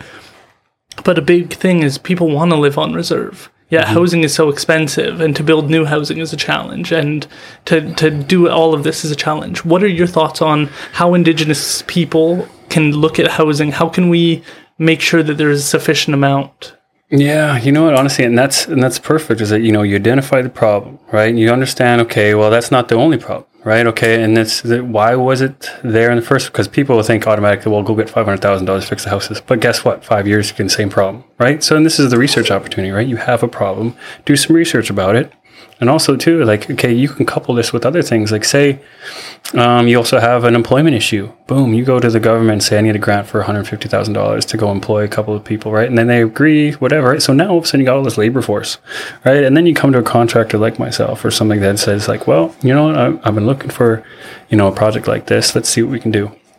And because with my when again this is my contracting company. I'm not say, saying it's completely different than everybody else but in a way that I, my goal is slightly different. It's like I'm willing to work with a budget. So, you know, providing the services, I'm like, well, and again, this is where we we've tried to understand our value, right? And say, well, find out what your budget is. That's be the first thing, right? Establish your problem, find out what the budget is, and then talk to somebody like myself, whoever. That's like, okay, what can we do? What can we?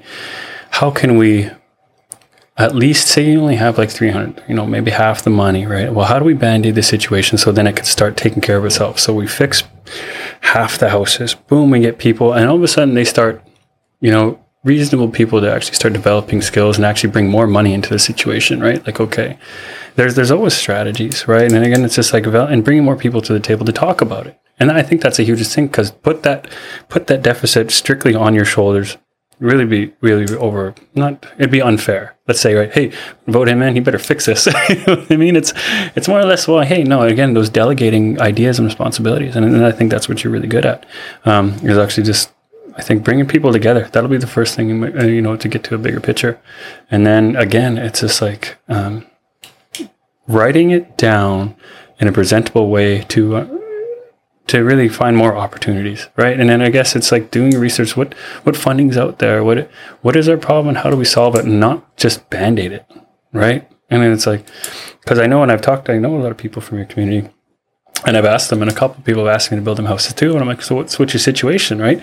And finances, and that's and that's the key thing too, is people don't realize your financial education is huge, right? I mean, you can't you can't really build a business organization or anything with people who don't really understand how money works right? And so, and I think that's it's a huge benefit of, you know, getting a team that understands budgets. And I've been trying to do that with, um, with people in my in my um, company as well. It's like I mean, I've been slowly introducing these things to them. Like, hey, I'm going to give you eight thousand dollars here. Like, okay, this is how much we got for the project. Break it down. What is our materials? What is our labor costs? Right?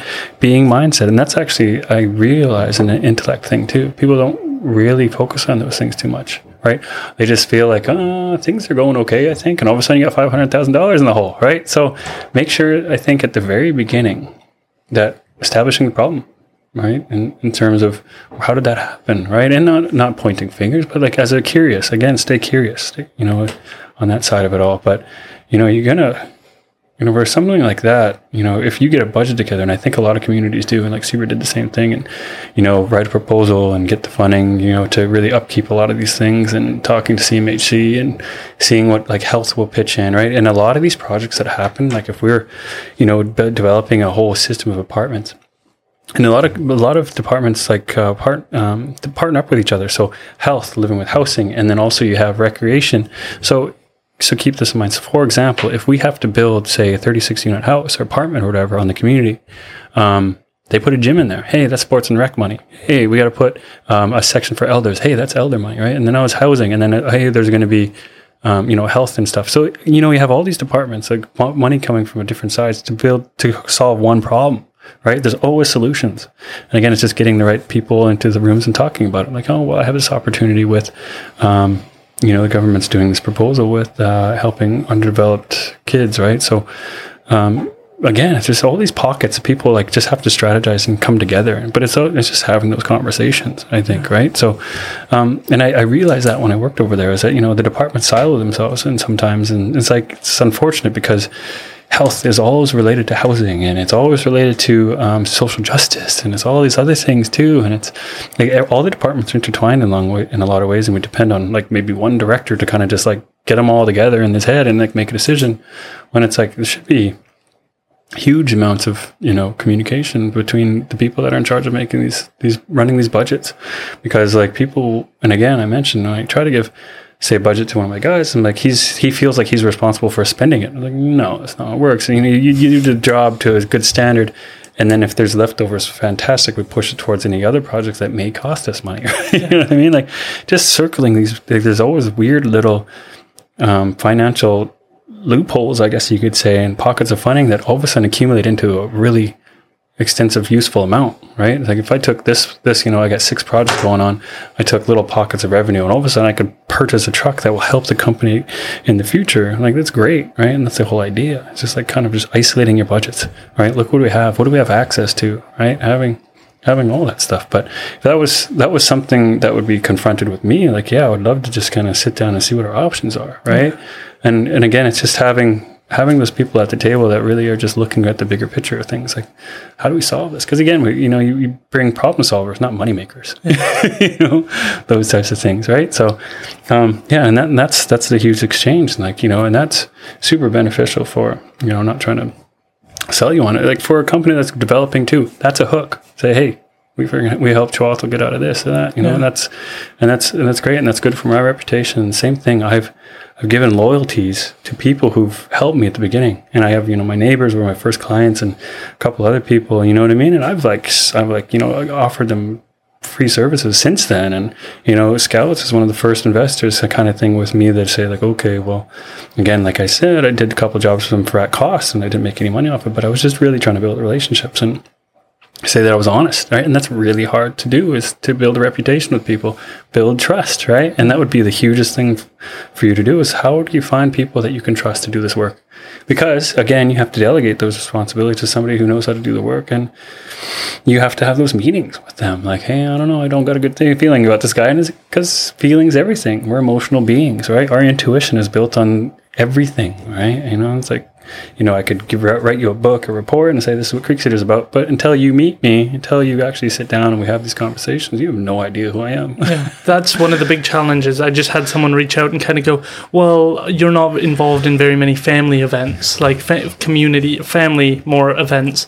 And it was like, fair enough. Like uh, in terms of me running for chief, and they were like, they they feel very skeptical in regards to my leadership because of that. Because they're like, "How do we know?" And it's like, first of all, I'm open to attending anything that you would like me to attend. I've never been invited, and it's. I don't think it's my job to go and bother you to figure out why I'm not being invited. That's your call on whether or not you think I'd be a good guest. Um, so there's that piece. For me, it's like I think I bring a background in policy, how to lead a community. I think I also bring like external relationships. I think I know how to communicate with people, sit down, figure out where we can work together and be humble and know I don't have all the answers. The best I can do is bring the best people in, sit down with them and figure out what we can do from there. And that is I, I think the role of any good leader.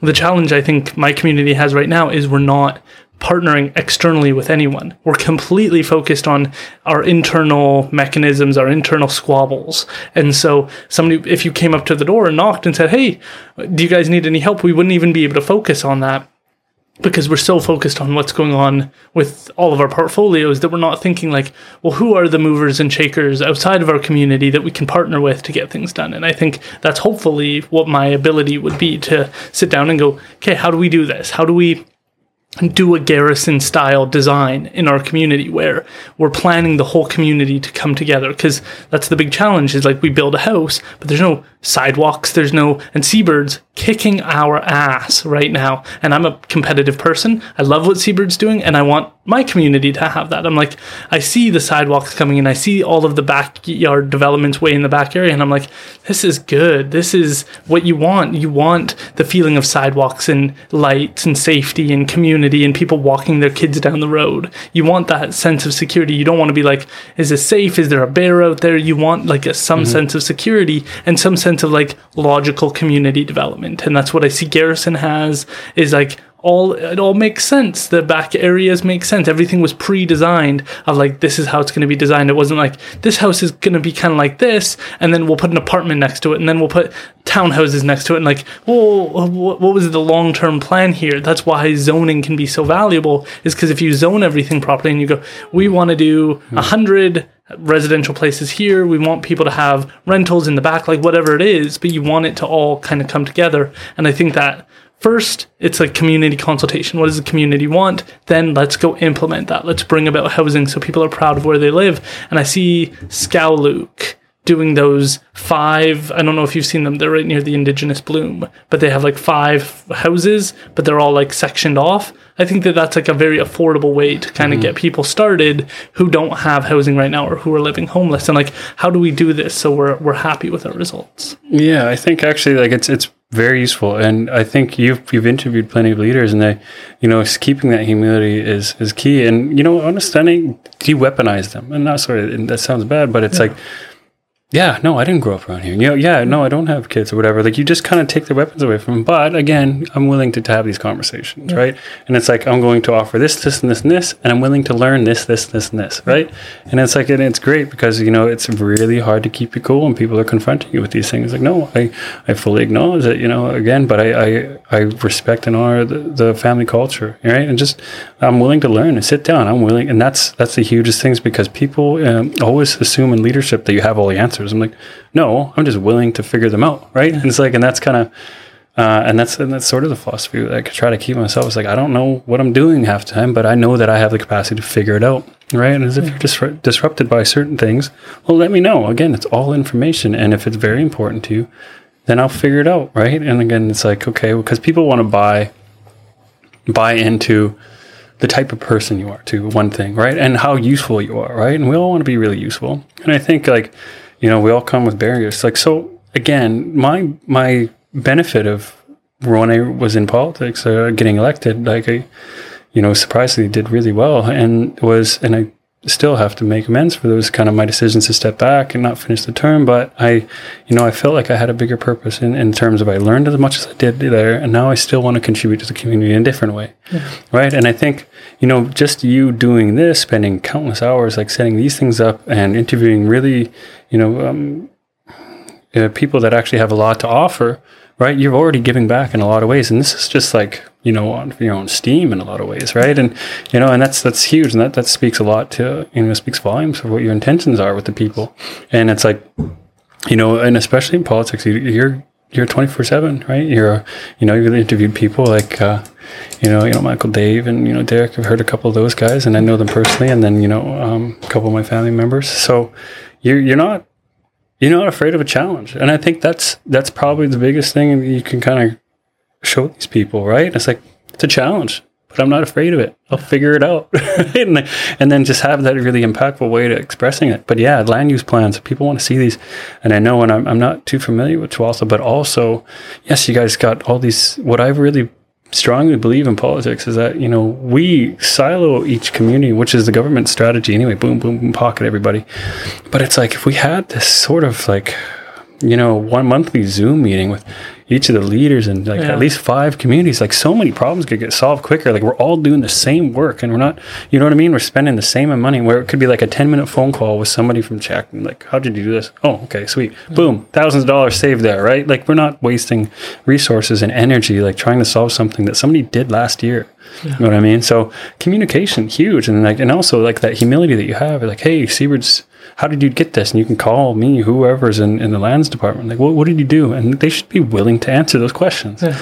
right? Like, where did you go? And it's like, but I think again, each community is their own individual in, in a lot of ways. And so, you know, what we, what you may seem Seabird has um, beneficial, like we're, we're also lacking in, the, in the other areas, right? Tuatha is very, so again, it's that trading of information, right? So you got to figure out what your assets are and what are your pros and cons and what you want from each other. Trading this information is huge and it saves a lot of time. Again, especially like you said, just keeping that humility and saying like, and that's what I realized in politics that we don't meet with other communities very often. The most rewarding times I've I've had were with Jamie Sterrett and stuff like that when we've actually had governmental development classes where we broke up into focus groups and it's like we actually just shared little tidbits about what were going on in our community and it was especially it was during covid so we're like sitting there like oh does this person say this like, it's very similar so we're all meeting trying to figure out these problems isolate ourselves in our own little community but every community is talking about it, right? And some of this, there's just weird, and they all have really good ideas to how to get to the moment. Like, Chehalis is doing this, Seabird's doing this, Jam's doing this. Like, all the same problems. I mean, just COVID, for example. But I mean, it took, it would take five minutes, and then we'd all come like, oh, share each other's ideas or email each other, like, hey, this is what Chehalis doing, Cham doing, boom. Have this network, right? but it just doesn't seem to happen a lot of the times. Yeah. So, but I mean, I, I did this informally because, well, this is where I mentioned I played a lot of soccer I connect people with people all the time through this, through sports, right? So, you know, my coach was from Chehalis and I have another one from Scowlitz and I have like players from Jackton. I played with Derek and Tyler and all these other guys. And, you know, I have all these players and we come together and we just bullshit, right? And then we talk about what's going on and we talk about politics, we talk about this. And it's like, that's where we congregate, right? In the, in the love of sport. And it's just a multifaceted kind of thing. And we all have each uh, other's ideas and it's nothing, it's all off the record, of course. Yeah. And it's like, those are real conversations and useful ideas come from, right? It's just kind of like when it's not Mm, there's no minutes, right? There's no this, there's no that. It's no like, you know, there's not in a boardroom. They're just at places where people are being themselves yeah. and they're very passionate about the work they do, right? So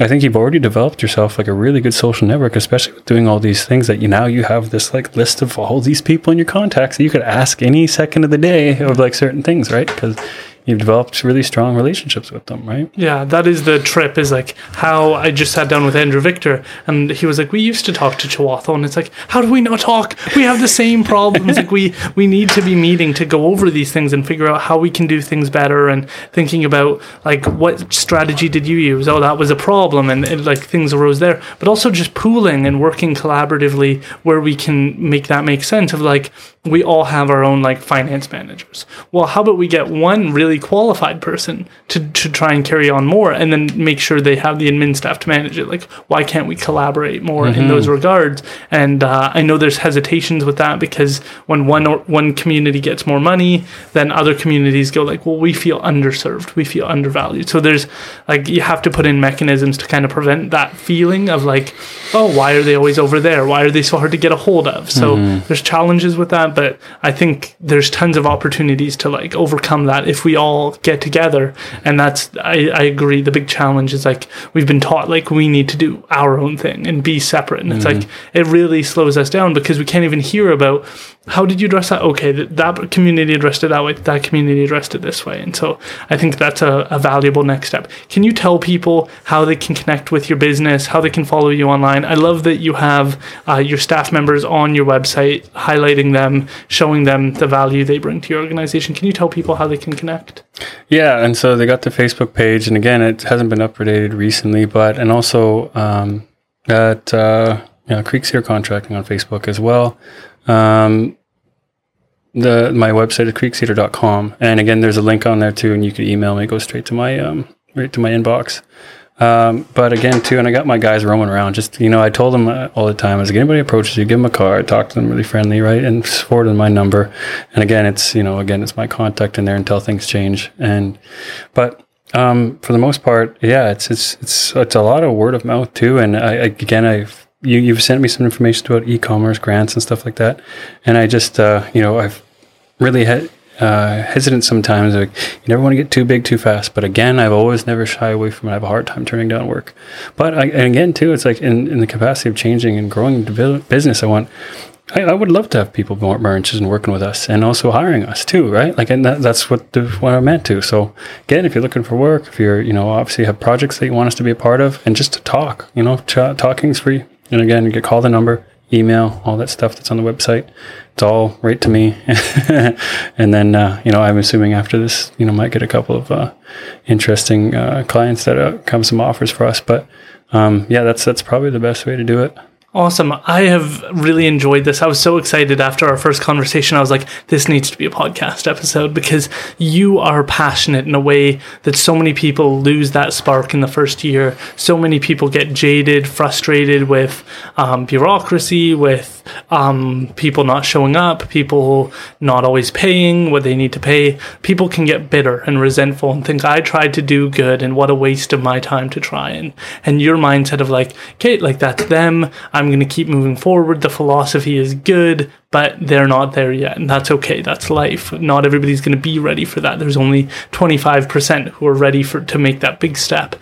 But I think your philosophy has not been well implemented outside of the tourism industry, outside of uh, shops and restaurants that people are used to, where they kind of expect maybe that philosophy of giving back and trying to support the community. Your ethos seems so different than anything I've ever heard. And it's why I wanted to sit down with you, is because I think we're lucky that you're trying this. I think you set the example for other people to think, how can I find whatever I'm doing, whether it's electrical, plumbing, whether it's starting a clothing line, whether it's whatever it is, how can I make this have a positive impact that causes the individual to improve? It causes the community to improve. It causes me to improve. And it causes others who hear about it to want to improve. Like that's a very challenging endeavor to take on, but so worthwhile and something that I just, I think is so unique and so important. So it's been an honor to sit down with you to be able to talk about these things because I think that they're just so inspiring. Right. Appreciate that. Thank you.